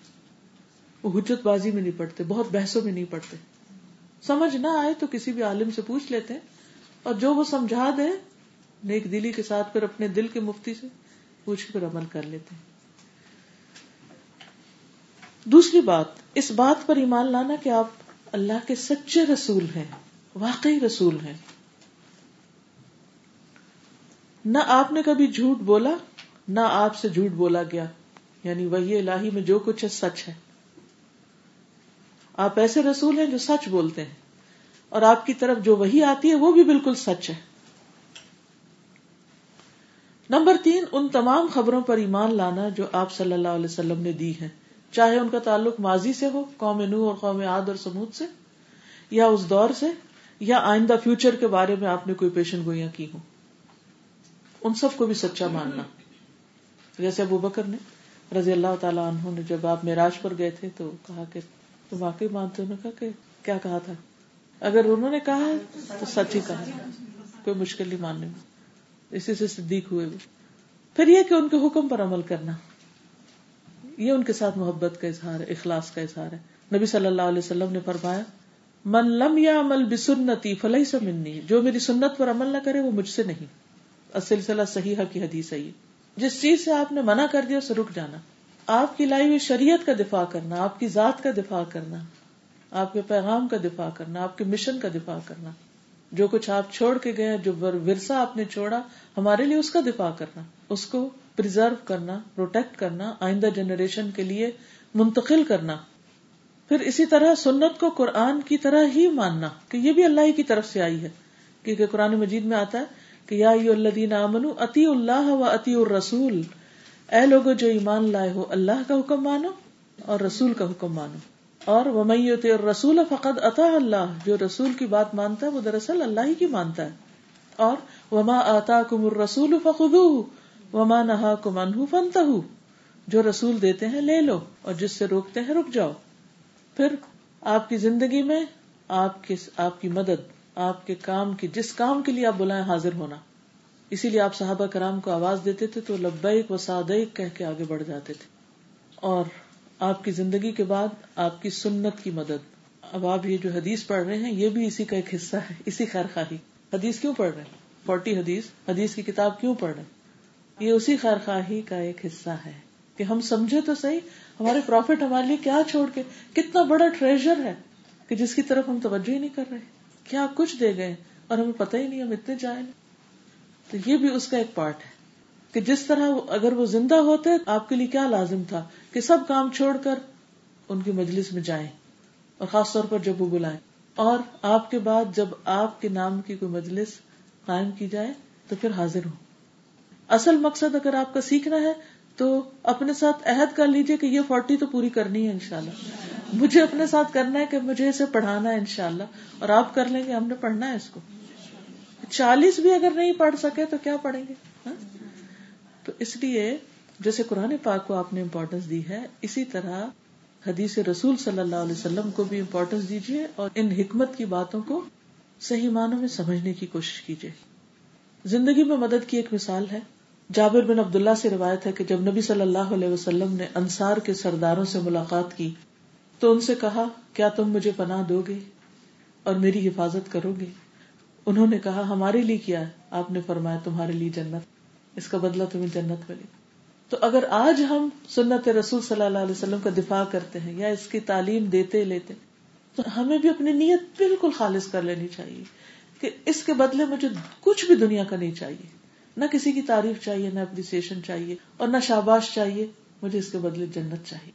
یہ ہے اصل سودا۔ اور جب آپ واقعی خالص اخلاص کی بات ہم کریں نصیحا کی بات کریں، جب اس خالص نیت کے ساتھ آپ دین کو سیکھتے، سکھاتے اور اس کی خدمت کرتے ہیں اور اس کو سمجھتے ہیں، تو پھر برکتیں ہی برکتیں آتی ہیں۔ پھر خیر ہی خیر پھیلتی ہے۔ اور نبی صلی اللہ علیہ وسلم کی وفات کے بعد لوگوں نے کیا کچھ کیا؟ لوگوں نے آپ کی حدیثوں کو یاد کیا۔ ان کا کھرا کھوٹا الگ کیا، ان کو مدون کیا، ان کو حفظ کر کے بیان کیا، پھر صحیح، حسن، ضعیف کی کیٹیگریز بنائی۔ پھر ایک ایک بندے کو جو حدیث روایت کرتا تھا، اس کو پرکھ ڈالا کہ وہ کون ہے، کہاں سے آیا، کیا کرتا ہے، کس سے سیکھا، کس کو سکھایا، اس کی زندگی کیسے تھی، وہ لائم لائٹ میں آ گئے۔ ایک ایک چیز ان کی دیکھی جاتی تھی کہ ان سے حدیث لینی ہے کہ نہیں لینی۔ اور یہ مسلمانوں کے ایک عظیم کارنامہ ہے۔ پھر اس کے بعد یہ کہ ان کے اوپر حکم بھی لگائے گئے، یہ راوی کذاب ہے اور یہ منکر ہے اور یہ اس کی میموری ٹھیک نہیں تھی۔ یعنی کہ ان کی روایت کے جو درجے تھے یا ان کا جو کردار تھا، وہ بھی سارا لوگوں کے سامنے کھول کے رکھ دیا گیا۔ یہ نہیں کیا گیا کہ ہر قسم کی باتیں کٹھی کر کے کہا یہ حدیث کی کتاب بن گئی۔ ایسا نہیں، چھوڑے ہی نہیں گیا لوگوں کو۔ ایک ایک چیز کو پرکھا گیا اور کسی کا لحاظ نہیں کیا گیا۔ یہ نہیں سوچا گیا یہ ہمارے استاد تھے تو انہوں نے حدیث روایت کی تو اب ہمارا ادب کا تقاضا ہے کہ نہیں، رسول اللہ صلی اللہ علیہ وسلم کا ادب اس سے آگے ہے۔ استاد کے ادب سے اور کسی عالم اور کسی مشتحد اور فقیر کے ادب سے بڑا ادب ہے ان کا کہ ان کی بات کو ہم سب سے ٹاپ پر رکھیں۔ اور اگر اس میں کوئی ذرا بھی ملاوٹ کرنا چاہے تو اس کو نہ کرنے دے، خواہ کو کوئی بھی ہو۔ تو یہ جیسے قرآن مجید کا دفاع ہے، ایسے سنت کا دفاع بھی ہماری ذمہ داری بنتی ہے اور خیر خواہی کا تقاضا ہے کہ وہ ہم کریں اور اس کو لوگوں تک پہنچائیں۔ اور اس میں آپ دیکھیں کہ لوگوں نے پوری پوری کتابیں پھر زبانی یاد کی تاکہ یہ علم مٹ نہ جائے اور آگے اس کو روایت کیا، بیان کیا اور اس کے لیے اپنی ذاتی خواہشات چھوڑی اپنے گھر چھوڑے امام بخاری نے سولہ سال پلٹ کے گھر کا منہ نہیں دیکھا۔ نہ کوئی فون، نہ کوئی ٹیکسٹ، نہ کوئی انٹرنیٹ، کچھ بھی نہیں تھا۔ ڈاک تک نہیں تھی، کوئی پتا نہیں۔ پیچھے کیا ہو رہا ہے؟ کون جیا ہے، کون مرا ہے؟ اور مسلسل سفر۔ آپ چند دن گھر سے باہر تو رہ کے دیکھیں۔ پھر لگ جائے گا پتا کہ آپ دین کے لیے کتنے خیر خواہ ہیں۔ اور ہم اب دنیا میں کبھی سفر کرتے بھی تو ایک لگژری سے دوسری میں جا بیٹھتے ہیں۔ کیا کرتے ہیں؟ کچھ بھی نہیں۔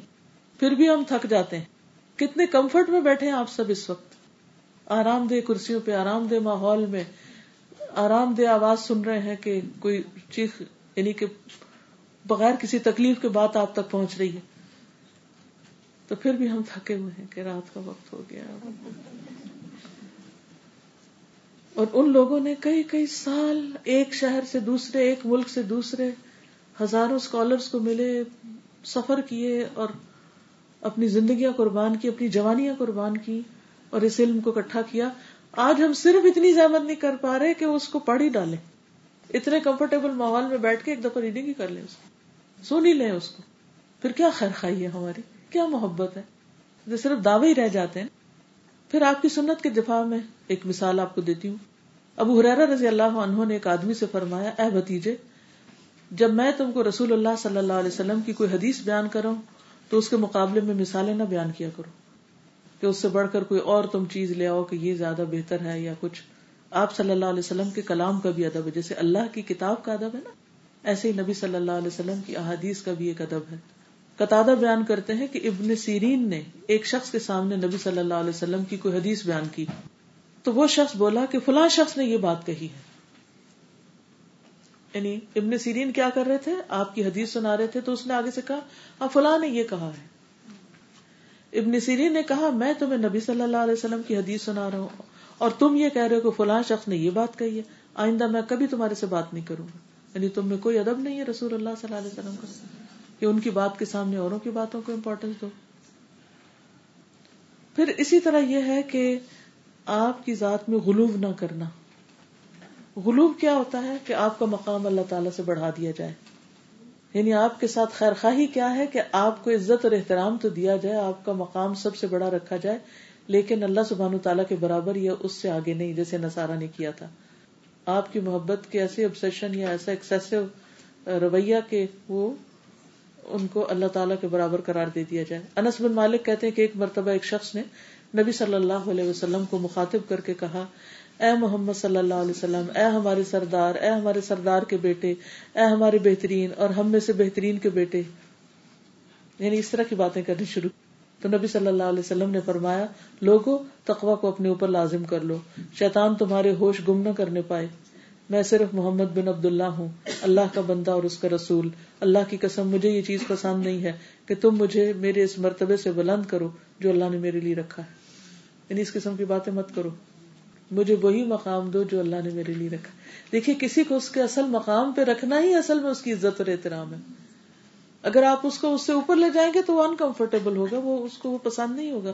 اور اگر نیچے لائیں گے تو بھی وہ ٹھیک نہیں۔ تو ہر چیز اپنی جگہ پر ہی فٹ آتی ہوئی خوبصورت لگتی ہے۔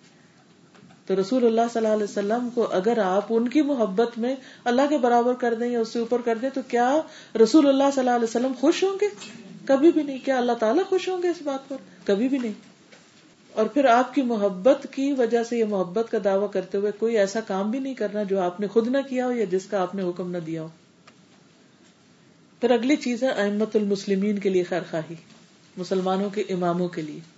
اب ترتیب آپ دیکھ رہے ہیں، سب سے پہلے اللہ سبحان و تعالیٰ کی ذات، پھر اس کے بعد اللہ تعالیٰ کا کلام یعنی اس کی کتاب، پھر اس کے بعد رسول اللہ صلی اللہ علیہ وسلم جن پر کتاب نازل ہوئی۔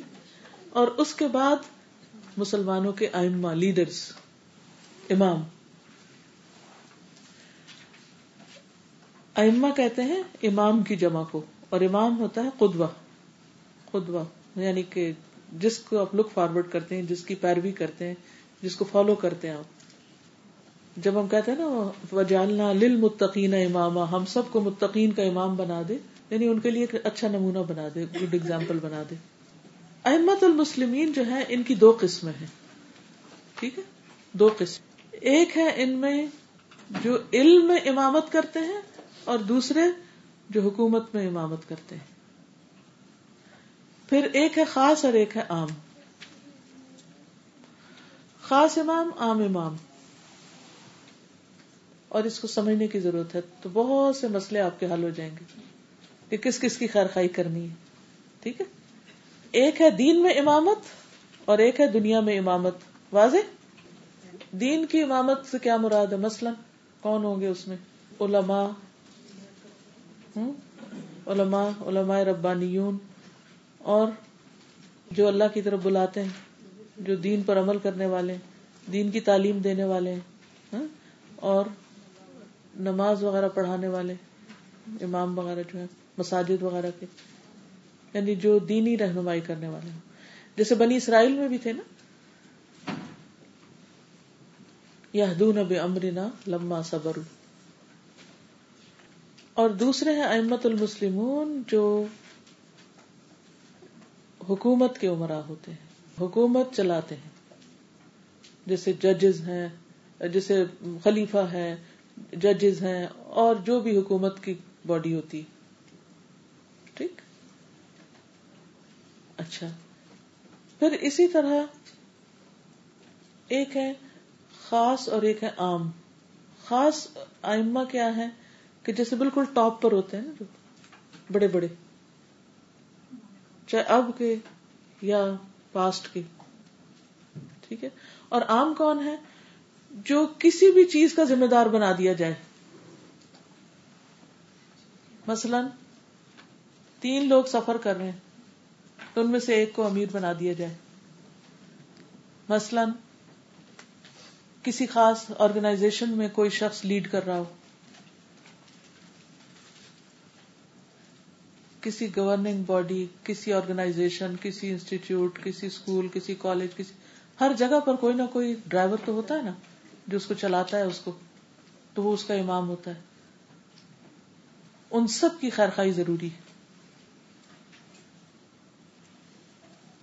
سمجھ آ گئی؟ گھر میں کون امام ہوتا ہے؟ شوہر ہوتا ہے۔ پھر اس کے بعد جب وہ گھر پہ نہیں ہوتا تو کون امام ہوتا ہے؟ ماں ہوتی ہے۔ ٹھیک ہے؟ تو ہر شخص کسی نہ کسی درجے میں لیڈرشپ کا رول ادا کر رہا ہوتا ہے۔ کیونکہ یہ کام کرنے کے درجے ہیں نا۔ سب لوگ ایک لیول پہ نہیں کام کرتے۔ کوئی بتانے والا ہوتا ہے، کوئی فالو کرنے والا ہوتا ہے۔ کوئی لیڈر ہوتا ہے، کوئی فالوور ہوتا ہے۔ اور یہ دنیا کا اصول ہے، صرف انسانوں میں نہیں، آپ دیکھیں، پرندوں میں جب وہ اڑانے اڑتے ہیں مائگریشن کرتے ہیں، تو کس طرح ان کے بھی لیڈر ہوتے ہیں اور باقی بھی جنگل کے بھی لیڈر ہیں اور شہد کی مکھی میں بھی آپ دیکھتے ہیں کہ کوئن ہے۔ پھر اور چیونٹیوں میں آپ دیکھیں، ہر جگہ پر لیڈرشپ کا رول ہے ویری نیچرل پھر ہماری دنیاوی جیسے بسز ہیں، ان کو چلانے کے لیے ڈرائیور ہیں۔ کچھ سینئر ہوتے ہیں، کچھ جونیئر ہوتے ہیں، کوئی لیڈ کر رہا ہوتا ہے کوئی اس کا مددگار ہوتا ہے کوئی اس کا اسسٹنٹ ہوتا ہے۔ تو ہر جگہ پر یہ ہے۔ تو عام، یہ عام لیڈرز ہیں۔ اور خاص جو ایگزیکٹو ہوتے ہیں یا پھر ٹاپ پر ہوتے ہیں جو لوگ، اور پھر دینی اور دنیاوی اعتبار سے تقسیم۔ تو دو تقسیمیں ہوگی۔ ایک عام اور خاص کی، اور ایک دینی اور دنیاوی امور کی۔ ٹھیک ہے؟ تو ایک اچھا مومن کون ہوتا ہے جو سب اپنے سے اوپر والے کا خیر خواہ ہوتا ہے؟ اس کا وفادار ہوتا ہے۔ اس کے ساتھ دھوکا نہیں کرتا۔ اس کی بات مانتا ہے۔ تو علماء کرام جو ہوتے ہیں وہ اصل میں وہ علماء ہیں جو علم، عبادت، اخلاق اور باقی چیزوں میں نبی صلی اللہ علیہ وسلم کے وارث بنے یعنی علمی وارث۔ کیونکہ انبیاء درہم و دینار نہیں چھوڑتے، بلکہ ان کی وراثت کیا ہوتی؟ ہے علم ہوتی۔ تو نبی صلی اللہ علیہ وسلم کے جو وارث ہیں، یہ عام دنیاوی حکومتی اور ائمہ سے بھی ایک ڈگری ابو ہیں۔ یہ اصل امام ہے ٹھیک ہے؟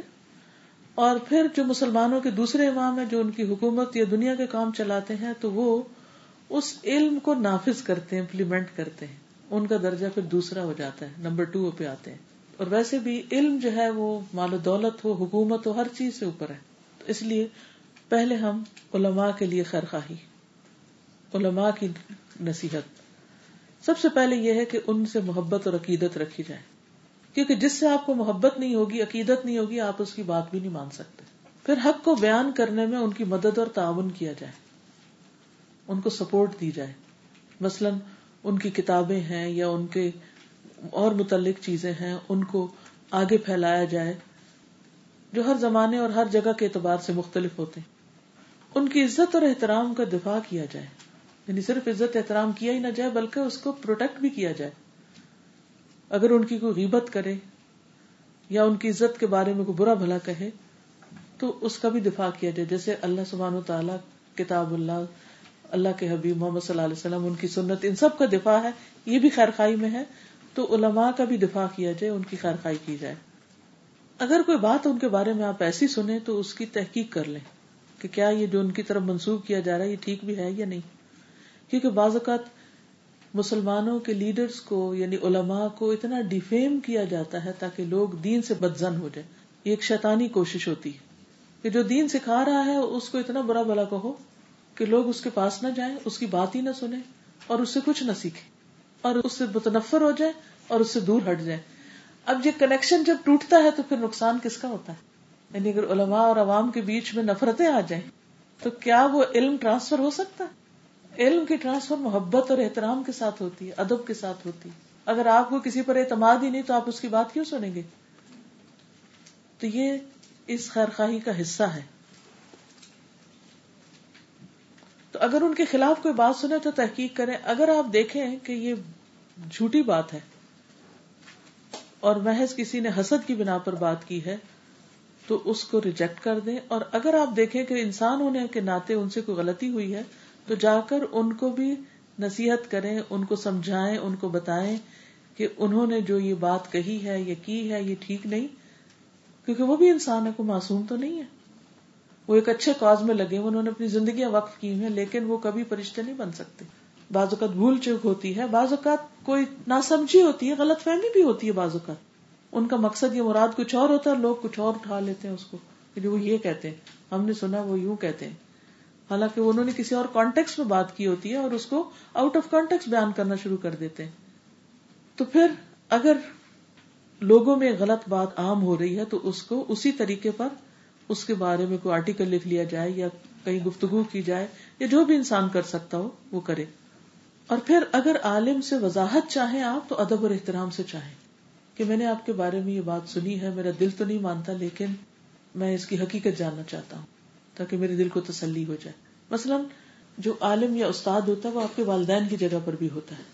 تو اگر آپ کی ماں کے خلاف یا باپ کے خلاف کوئی شخص بات کرتا ہے، تو آپ چپ ہو جائیں گے۔ اس کی ہاں میں ہاں ملا دیں گے ہاں تم ٹھیک کہتے میرا باپ ایسا ہی ہے، یا میری ماں ایسی۔ حالانکہ اگر آپ کو پتا بھی ہو کہ وہ ایسے ہیں، تو آپ ماں باپ کو پھر آ کے سمجھائیں گے، لیکن کیسے سمجھائیں گے؟ ایسے بلنٹلی اور بدتمیزی کے ساتھ شاؤٹ کر کے، یا یعنی عزت اور احترام کے ساتھ ایک ادب کا معاملہ کرتے ہوئے۔ اور اسی طرح علماء کا بھی فرض بنتا ہے کہ وہ جو ان کو نصیحت کرے یا جو ان سے ان کو بات کرے تو انہیں بات کرنے کا موقع دیں، ان سے بات کو سمجھ لیں اور اپنی اصلاح کر لیں۔ اور اس میں ہمیں ایک مثال ملتی ہے۔ ابو قبیل کہتے ہیں کہ معاویہ رضی اللہ عنہ نے جمعہ کے دن ہمیں ایک خطبہ دیا کہ بے شک مال ہمارا مال ہے اور فہ بھی ہماری فہ ہے یعنی کسی مال کے بارے میں بات کرے۔ ہم جسے چاہیں دیں، جسے چاہیں نہ دیں۔ کسی نے ان کی بات کو رد نہ کیا، سب سن کے اٹھ گئے۔ اگلا جمعہ آیا، انہوں نے پھر اسی طرح کی بات کی۔ کسی نے کچھ نہیں کہا۔ تیسرا جمعہ آیا تو انہوں نے پھر یہی کہا۔ تو مسجد میں موجود ایک آدمی نے کہا، نہیں، بلکہ مال ہمارا مال یعنی بیت المال کا۔ اور فہ بھی ہماری ہے، جو اس کے اور ہمارے درمیان حائل ہوگا، ہم اسے اپنی تلوار کے ساتھ لڑیں گے یعنی ہم یہ نہیں دیں گے۔ تو معاویہ رضی اللہ انہوں نے نماز پڑھی اور اس کے بعد اس شخص کو بلا لیا اور اپنے ساتھ بستر پہ بٹھایا۔ یعنی یہ ایک جو اچھا سچا حاکم ہوتا ہے اچھا حاکم تنقید کرنے والے کو دشمن نہیں سمجھتا۔ اسے کہتا اچھا ہم بیٹھو، بیٹھ کے بات کرتے ہیں۔ پھر سارے لوگوں کو بلایا اور کہا، لوگوں، میں نے پہلے جمعے ایک بات کہی، کسی نے انکار نہیں کیا، دوسرے میں کہی، کسی نے نہیں کیا، تیسرا جمعہ آیا، اس نے مجھے زندہ کر دیا۔ یعنی اس شخص کی بات نے مجھے زندہ کر دیا، اللہ اسے زندہ کر دے۔ میں نے رسول اللہ صلی اللہ علیہ وسلم کو فرماتے ہوئے سنا، ان قریب ایسے لوگ آئیں گے جو باتیں کریں گے مگر ان پہ رد نہیں کیا جائے گا۔ یعنی ان کی بات کو کوئی جھٹلائے گا نہیں اور وہ آگ میں منہ کے بل ایسے گریں گے جس طرح بندر گرتے ہیں۔ یعنی قیامت کے دن پھر ان کو اپنی ان غلط باتوں کا جواب دینا ہوگا۔ تو میں ڈر گیا کہ اللہ مجھے ان میں سے نہ کرے۔ لیکن جب اس نے میری بات رد کی تو اللہ نے مجھے زندہ کر دیا۔ اللہ اسے زندہ رکھے۔ میں اللہ سے امید رکھتا ہوں کہ اللہ مجھے ان لوگوں میں شامل نہ کرے کہ جن کی بات رد نہیں کی جاتی اور پھر قیامت کے دن ان کو ذلیل کیا جائے گا۔ تو اس لیے جو مخلص امام ہوگا وہ تنقید کرنے والے کی بات کو توجہ سے سن لے گا۔ وہ پہلے سے انکار نہیں کر دے گا کہ تم جھوٹے ہو پلا ہو، بلکہ توجہ دے گا اس کی بات۔ تو دونوں طرف سے خیر خائی برتنی چاہیے، کیونکہ آگے احمد المسلمین کو کیا کرنا ہے؟ عوام سے خیر خائی کرنی تو یہ امیر معاویہ کی عوام سے خیر خائی ہے۔ لیکن کچھ جاہل لوگ کیا کرتے ہیں؟ عالم کے پاس جاتے ہیں۔ اگر ان کا نقطۂ نظر ان کے خلاف ہو، تو جا کر بڑی سختی سے، بدتمیزی سے بات کرتے ہیں۔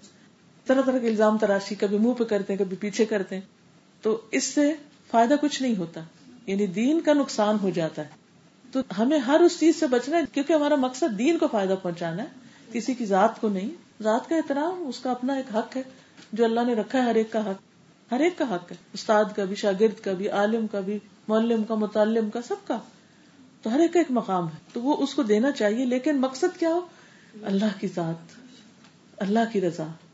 دین کا فائدہ۔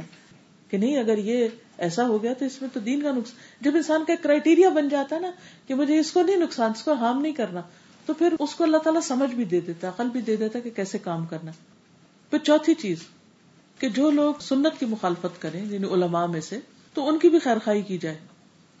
ابو سعید خدری کہتے ہیں کہ مروان نے عید کے روز ممبر نکلوایا اور نماز سے پہلے خطبہ دینا شروع کر دیا۔ ایک شخص کھڑا اور کہا مروان، تم نے سنت کی مخالفت کی۔ عید کے روز ممبر نکلوایا ہے، جبکہ اس دن یہ نہیں نکالا جاتا تھا، یہ بدت ہے۔ اور نماز سے پہلے خطبے کی ابتدا کر دی۔ ابو سعید خدری نے پوچھا، یہ کون ہے؟ لوگوں نے کہا، یہ فلاں ہے فلاں بن فلاں۔ انہوں نے کہا، اس نے اپنا فریضہ ادا کر دیا۔ میں نے رسول اللہ صلی اللہ علیہ وسلم کو سنا ہے، آپ فرما رہے تھے، جو کوئی برائی دیکھے، اسے اپنے ہاتھ سے دور کرے۔ کر سکتا تو کرے، نہ ہو تو زبان سے، ورنہ تو دل میں برا جانے، اور یہ کمزور ترین ایمان ہے۔ تو اس نے اٹھ کے کہہ دیا، اور وہ ایک خلیفہ تھا وقت کا، اسے کہا کہ یہ تم بدت شروع کر رہے ہو کہ نبی صلی اللہ علیہ وسلم کے زمانے میں عید کی نماز کے بعد خطبہ ہوتا تھا، تم نے پہلے کیوں شروع کر دیا؟ پھر یہ ہے کہ بعض علماء ہوتے ہیں، وہ ہر وقت موقع بے موقع لوگوں کو پڑھاتے، سکھاتے رہتے ہیں اور اس سے لوگ بوجھل ہو جاتے ہیں۔ لیکن لوگ ادب کے مارے کچھ کہتے نہیں ہیں، تو ان کو بھی آرام سے سمجھا دینا چاہیے کہ لوگ جو ہے وہ اس قابل نہیں ہے کہ اتنا بوجھ اٹھا سکیں۔ ان کو اتنا نہ سکھائیں کہ وہ اکتا جائیں۔ ابن مسعود کہتے ہیں کہ ہمیں نبی صلی اللہ علیہ وسلم نصیحت کرنے کے لیے کچھ دن آپ نے مقرر کر دیے تھے۔ اس ڈر سے کہ ہم اکتا نہ جائیں۔ پھر آپ مختصر خطبہ دیا کرتے تھے تاکہ لوگ تھک نہ جائیں۔ تو یہ سب علماء کی خیر خواہی ہے۔ اسی طرح حکومت کے جو کارندے ہیں، ان کی خیر حکمرانوں کے لیے۔ اس میں بھی یہ ہے کہ ان کا بھی احترام۔ اور ان کے اس عہدے کو قبول کرنا۔ کیونکہ اگر آپ نے خود ہی کسی کو منتخب کر لیا تو پھر آپ اسے مان بھی جائیں۔ کیونکہ ورنہ تو کرنا نہیں چاہیے تھا، ٹھیک ہے نا؟ پھر اس کے بعد یہ ہے کہ ان کی جو خیر ہے مطلب عدل و انصاف کی نظر رکھی جائے، صرف خامیاں نہ چنی جائیں، بلکہ جو ان کی خیر ہے، اس کا بھی ذکر کیا جائے۔ کوئی شخص ایبسولوٹلی کرپٹ نہیں ہوتا اور کوئی شخص ایبسولوٹلی فرشتہ نہیں ہوتا، تو اس لیے عدل سے کام لیا جائے۔ اگر آپ کے دشمن نے بھی کوئی اچھا کام کیا تو اگر آپ اس کو اس کا اعتراف کریں گے کہ اس کی فلاں بات اچھی ہے تو اس میں آپ کی عظمت ہے۔ آپ کا اخلاق ہے کہ آپ ایک انصاف پسند انسان ہے لیکن جب ہم جنرلائز کر دیتے ہیں نا، اگر ایک شخص میں دس میں سے چھ برائیاں ہیں اور چار اچھائیاں ہیں، تو ہم چھ برائیاں اتنی کریں گے کہ چار اچھائیاں اس کی بالکل ہی دبا دیں گے۔ تو یہ نا انصافی ہوتی ہے۔ پھر یہ کہ حکمران کی بات مانی جائے، اللہ یہ کہ بالکل کفر کی بات ہو یا دین سے خلاف بات ہو، تو وہ نہ مانی جائے، ورنہ جیسے قرآن مجید میں آتا اللہ عطی اللہ و عطی الرسول و الامر منکم۔ پھر ان کے ایبوں پر پردہ ڈالا جائے، اسے حشر نشر نہ کیا جائے کہ ہر ایک جگہ پر باروں میں، میڈیا میں ایسا ہو گیا، ویسا اور کچھ جھوٹ ملا کے اس سے کیا عوام میں بے چینی پھیلتی ہے، بد اعتمادی پھیلتی ہے۔ رسول اللہ صلی اللہ علیہ وسلم نے فرمایا، اگر تم لوگوں کے ایبوں کی ٹو میں لگے رہو گے تو انہیں خراب کر دو گے اور قریب ہے کہ انہیں بگاڑ دو گے۔ تو کوئی بھی ہو تو صرف اس کے اندر ایب نہ تلاش کرے کہ ہمارا لیڈر ایسا ہے اور اس کی تو یہ خرابی ہو رہی ہے۔ عام طور پر لوگ ذرا سی کوئی چیز دیکھتے ہیں تو بس پیچھے ہی پڑ جاتے ہیں پھر۔ اس کے بجائے کیا کرنا چاہیے؟ آسان طریقے سے اصلاح کرنی چاہیے۔ اور پھر وہ بات ہر ایک کو نہیں بتانی چاہیے کہ آپ کو کیونکہ میں اتنا بہادر دلیر ہوں کہ میں نے تو جا کے اس کو بھی نصیحت کر دی۔ یہ کوئی یعنی کہ پھر اس میں اپنی سیلف پروجیکشن نہیں ہونی چاہیے۔ اگر آپ کو اللہ نے ایک نظر دی ہے اور آپ نے کسی کی کوئی خیر خائی کی ہے، اس کی اصلاح کر دی ہے، تو اس کو کہیں ضرورت تو بیان کر سکتے ہیں، لیکن ہر محفل میں اور ہر جگہ اس کا تذکرہ نہیں کرنا چاہیے۔ عمرا کی ایب پوشی کرنی چاہیے۔ پھر ان کے خلاف خروج اور بغاوت نہیں کرنی چاہیے۔ ٹھیک ہے؟ اللہ یہ کہ وہ کفر بواہ ہو۔ چھوٹی چھوٹی باتوں پہ جو ہوتا ہے نا کہ ادھر جلوس نکل رہا ہے اور ادھر محاصرہ ہو رہا ہے اور یہ ہر وقت ایک ڈسٹربنس کی کیفیت پیدا کیے رکھنا۔ جس سے کوئی مسئلہ حل نہیں ہوتا بلکہ اور چیزیں خراب ہوتی ہیں یہ اسلامی کلچر نہیں ہے۔ حتیٰ کہ آپ صلی اللہ علیہ وسلم یہاں تک کہا کہ اگر وہ نماز لیٹ پڑھے تو تم اپنے وقت پہ نماز پڑھ کے دوبارہ ان کے ساتھ بھی پڑھ لو۔ ان پہ ٹرسٹ ہو عقیدت قیدا سے نکلا نا یہ لفظ۔ کہ ان کے اوپر آپ کا ٹرسٹ ہے آپ ان کو خائن نہیں سمجھتے چور نہیں سمجھتے آپ ان کی لیڈرشپ پہ راضی ہیں الگ نہ ہو ان سے۔ اور آخری پوائنٹ ہے عوام الناس کے لیے خیر خواہی۔ سب کے لیے خیر خواہی۔ ٹھیک ہے۔ اور اگر ان میں کوئی خامی کمی ہو بھی تو اس کا برسر عام ہر وقت تذکرہ کرنا اور اپنا انریسٹ شو کرنا اور یہ چیزیں ٹھیک نہیں۔ اس سے تفرقہ بازی پیدا ہوتی ہے۔ جو حکومتیں ہیں یا آرگنائزیشن ہیں یا جو مل کے لوگ کام کریں ان کے اندر ایک بے چینی پھیل جاتی ہے چیزیں کمزور ہو جاتی ہیں۔ اور وہ لیڈرز پھر سارا وقت اپنی دفاع کے اندر ہی رہتے ہیں۔ وہ اصل کام چھوڑ بیٹھتے ہیں۔ پھر وہ عوام کی بھلائی کے کام نہیں کر پاتے۔ وہ ہر وقت یہی سوچتے ہیں کہ اچھا ہم اپنے آپ کو کیسے بچائیں؟ کہ شیطان نے اس چیز میں مشغول کر دیا، مقصد سے ہٹا دیا۔ تو عوام الناس کے لیے خیر خواہی، ہر ایک سے خیر خواہی۔ کہ ان کے ساتھ محبت کا اظہار کریں، خندہ پیشانی سے ملیں، ان کو خود سلام کریں، خیر خواہی کریں، مدد کریں۔ اور دوسرے کام جن سے مسلطیں حاصل ہوں اور خرابیاں دور ہوں، وہ ان کے ساتھ کریں۔ اگر انہیں کو مدد چاہیے تو ان کی مدد کریں۔ اور اگر ان کو کوئی تکلیف ہے تو تکلیف دور کرے بیمار ہے تو عادت کرے فوت ہو جائے تو جنازہ پڑھے مرنے کے بعد ان کے لیے بخش کی دعائیں کریں۔ کیونکہ اللہ کے نزدیک محبوب ترین لوگ وہ ہیں جو دوسروں کو فائدہ پہنچاتے ہیں۔ دوسروں کا دل خوش کرتے ہیں۔ رسول اللہ صلی اللہ علیہ وسلم نے فرمایا، ایک شخص آیا آپ کے پاس۔ کہنے لگا اللہ کے رسول صلی اللہ علیہ وسلم، کون سے لوگ اللہ کو بہت پیارے ہیں؟ اور کون سے اعمال اللہ کو بہت پسند ہیں؟ آپ نے فرمایا، وہ لوگ اللہ کو زیادہ محبوب ہیں جو دوسرے لوگوں کے لیے سب سے زیادہ فائدے کے ہوں۔ وہ اللہ کو بہت پیارے ہیں جو دوسروں کو فائدہ پہنچاتے ہیں۔ انفا للناس۔ اور اللہ تعالیٰ کو سب سے زیادہ پسند عمل یہ ہے مسلمان کا اپنے بھائی کو خوش کرنا۔ اس سے کسی تکلیف کو دور کرنا۔ اس کا قرضہ ادا کر دینا۔ اسے کھانا کھلانا۔ کبھی کسی کو کورٹ جانا ہوتا ہے، کسی کو کلینک جانا ہوتا ہے، کوئی ڈرائیو نہیں کر سکتا، کوئی کسی کو بازار کا پتا نہیں ہے، کسی کو کسی کو اپنے حقوق کا پتا نہیں ہے۔ کوئی اس ملک میں لوگ آتے ہیں، بعض اوقات تو ان کو نہیں پتا ہوتا ان کے بچوں کے رائٹس کیا ہیں۔ تو ان کی مدد کرنا، کیونکہ کچھ لوگ یہ سمجھتے کہ صرف عبادت کرنا ہی بہت افسر کا وہ بھی ہے، کرنی چاہیے اپنے وقت میں عبادت بھی، لیکن بندوں کی خدمت اور مدد اور ان کی دکھ تکلیفیں دور کرنا، اس کو سن ہی لینا یہ بھی بہت بڑی عبادت ہے اور اس کے لیے بھی وقت نکالنا چاہیے۔ پھر فرمایا، جس نے اپنے غزب کو روک لیا، اللہ تعالیٰ اس کی خامیوں پہ پردہ ڈال دے گا۔ جس نے اپنا غصہ کنٹرول کر لیا۔ جو آدمی اپنے غصے کو نافذ کرنے کی طاقت کے باوجود پی گیا، اللہ قیامت کے دن اس کے دل کو امیدوں سے بھر دے گا۔ یعنی آپ کو کسی پہ بہت سخت غصہ آیا، لیکن آپ صبر کر گئے، چپ کر گئے۔ تو قیامت کے دن اللہ آپ کو بہترین بدلا دے گا۔ جو اپنے بھائی کے ساتھ اس کی ضرورت پوری کرنے کے لیے چلا، اللہ تعالیٰ اس کو اس دن ثابت قدم رکھے گا جس دن قدم ڈگمگا جائیں گے۔ اس دن وہ امن سے کھڑا ہوگا۔ یہ سلا اور بدلا ہے ان لوگوں کا جو دنیا میں دوسروں کے کام آتے ہیں اور دوسروں کی خیر خائی کرتے ہیں۔ رسول اللہ صلی اللہ علیہ وسلم نے فرمایا، مسلمان دوسرے مسلمان کا بھائی ہے، بس اس پہ ظلم نہ کرے، نہ اس پر ظلم ہونے دے۔ جو شخص اپنے بھائی کی ضرورت پوری کرے، اللہ اس کی ضرورت پوری کرے گا۔ سبحان اللہ۔ جو شخص کسی مسلمان کی مصیبت کو دور کرے، اللہ تعالیٰ اس کی قیامت کی مصیبتوں میں سے ایک مصیبت دور کر دے گا۔ جبکہ اپنے ماں باپ کام نہ آئیں گے، اپنی اولاد بھاگ جائے گی۔ رسول اللہ صلی اللہ علیہ وسلم نے فرمایا، تم ایک دوسرے سے تعلق ختم نہ کرو، کٹ آف نہیں کرو، ایک دوسرے سے منہ نہیں پھیرو۔ کہ ایک دوسرے کو دیکھ کے ادھر منہ موڑ لیا، ادھر کر لیا۔ ایک دوسرے سے بغض نہ رکھو، ایک دوسرے سے حسد نہ کرو۔ تم بھائی بھائی ہو جاؤ، جیسا کہ اللہ نے تمہیں حکم دیا ہے۔ کسی مسلمان کے لیے جائز نہیں کہ مسلمان کو تین دن سے زیادہ چھوڑے رکھے، کہ دونوں کا آمنا سامنا ہوتا ایک منہ پھیر کے ادھر ہو جائے اور ایک ادھر ہو جائے۔ ان کی آپس میں صلح کرا دینا، نماز، روزے، حج زکات سے زیادہ افضل کام ہے۔ ورنہ لوگ تو خوش ہوتے ہیں اچھا یہ دونوں کی دوستی ختم ہوئی تو اب ہماری باری آئے گی۔ ہمیں موقع مل گیا، ہمیں جگہ مل گئی۔ مومن آپس میں ایک جسم کی طرح ہوتے ہیں، ایک کو تکلیف ہو تو دوسرا بھی محسوس کرتا ہے۔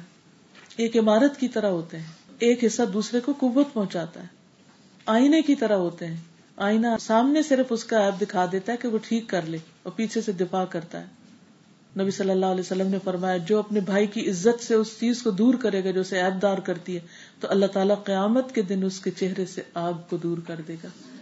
یعنی کسی کا دفاع کرنے کا اتنا بڑا فائدہ ہے۔ فرمایا، جس نے اپنے بھائی کی غیر موجودگی میں اس کی پیٹ پیچھے اس کی مدد کی، اللہ اس کی دنیا اور آخرت میں مدد کرے فرمایا، سب سے بڑا سود یہ ہے۔ ہم ویسے ربا کے تو بڑی بات کرتے ہیں، لیکن سب سے بڑا ربا کیا ہے؟ مسلمان کی عزت پہ نا حق زبان تان کو دراز کیا جائے۔ بغیر سوچے سمجھے، بغیر تحقیق کیے کسی پہ الزام تراشی کر دی جائے۔ یہ سود سے بھی بڑا سود ہے۔ اتنا حرام کام ہے یہ۔ پھر یہ کہ کسی کے معاملے میں تجسس نہیں کرنا چاہیے، بلا وجہ انٹرفیئرنس نہیں ہونی چاہیے، اس کی عزت کے در پہ نہیں ہونا چاہیے۔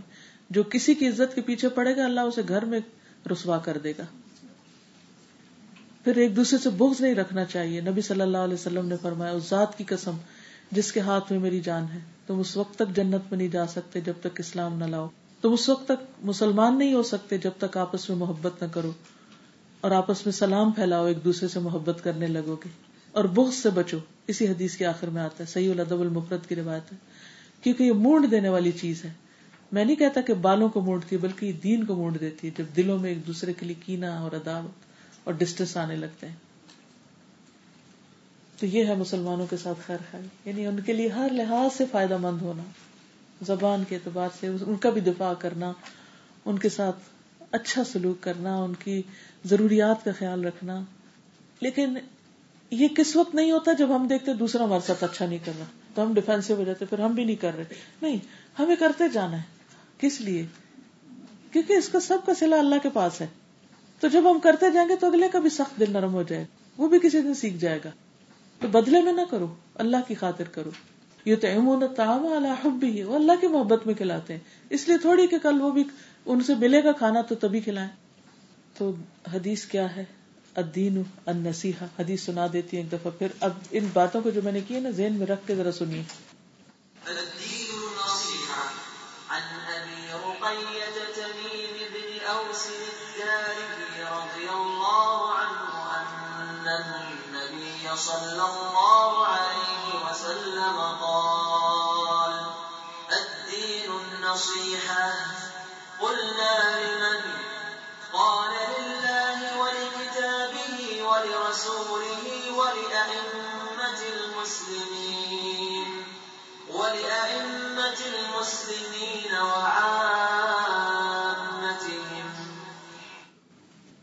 تو دین اصل میں کیا ہے؟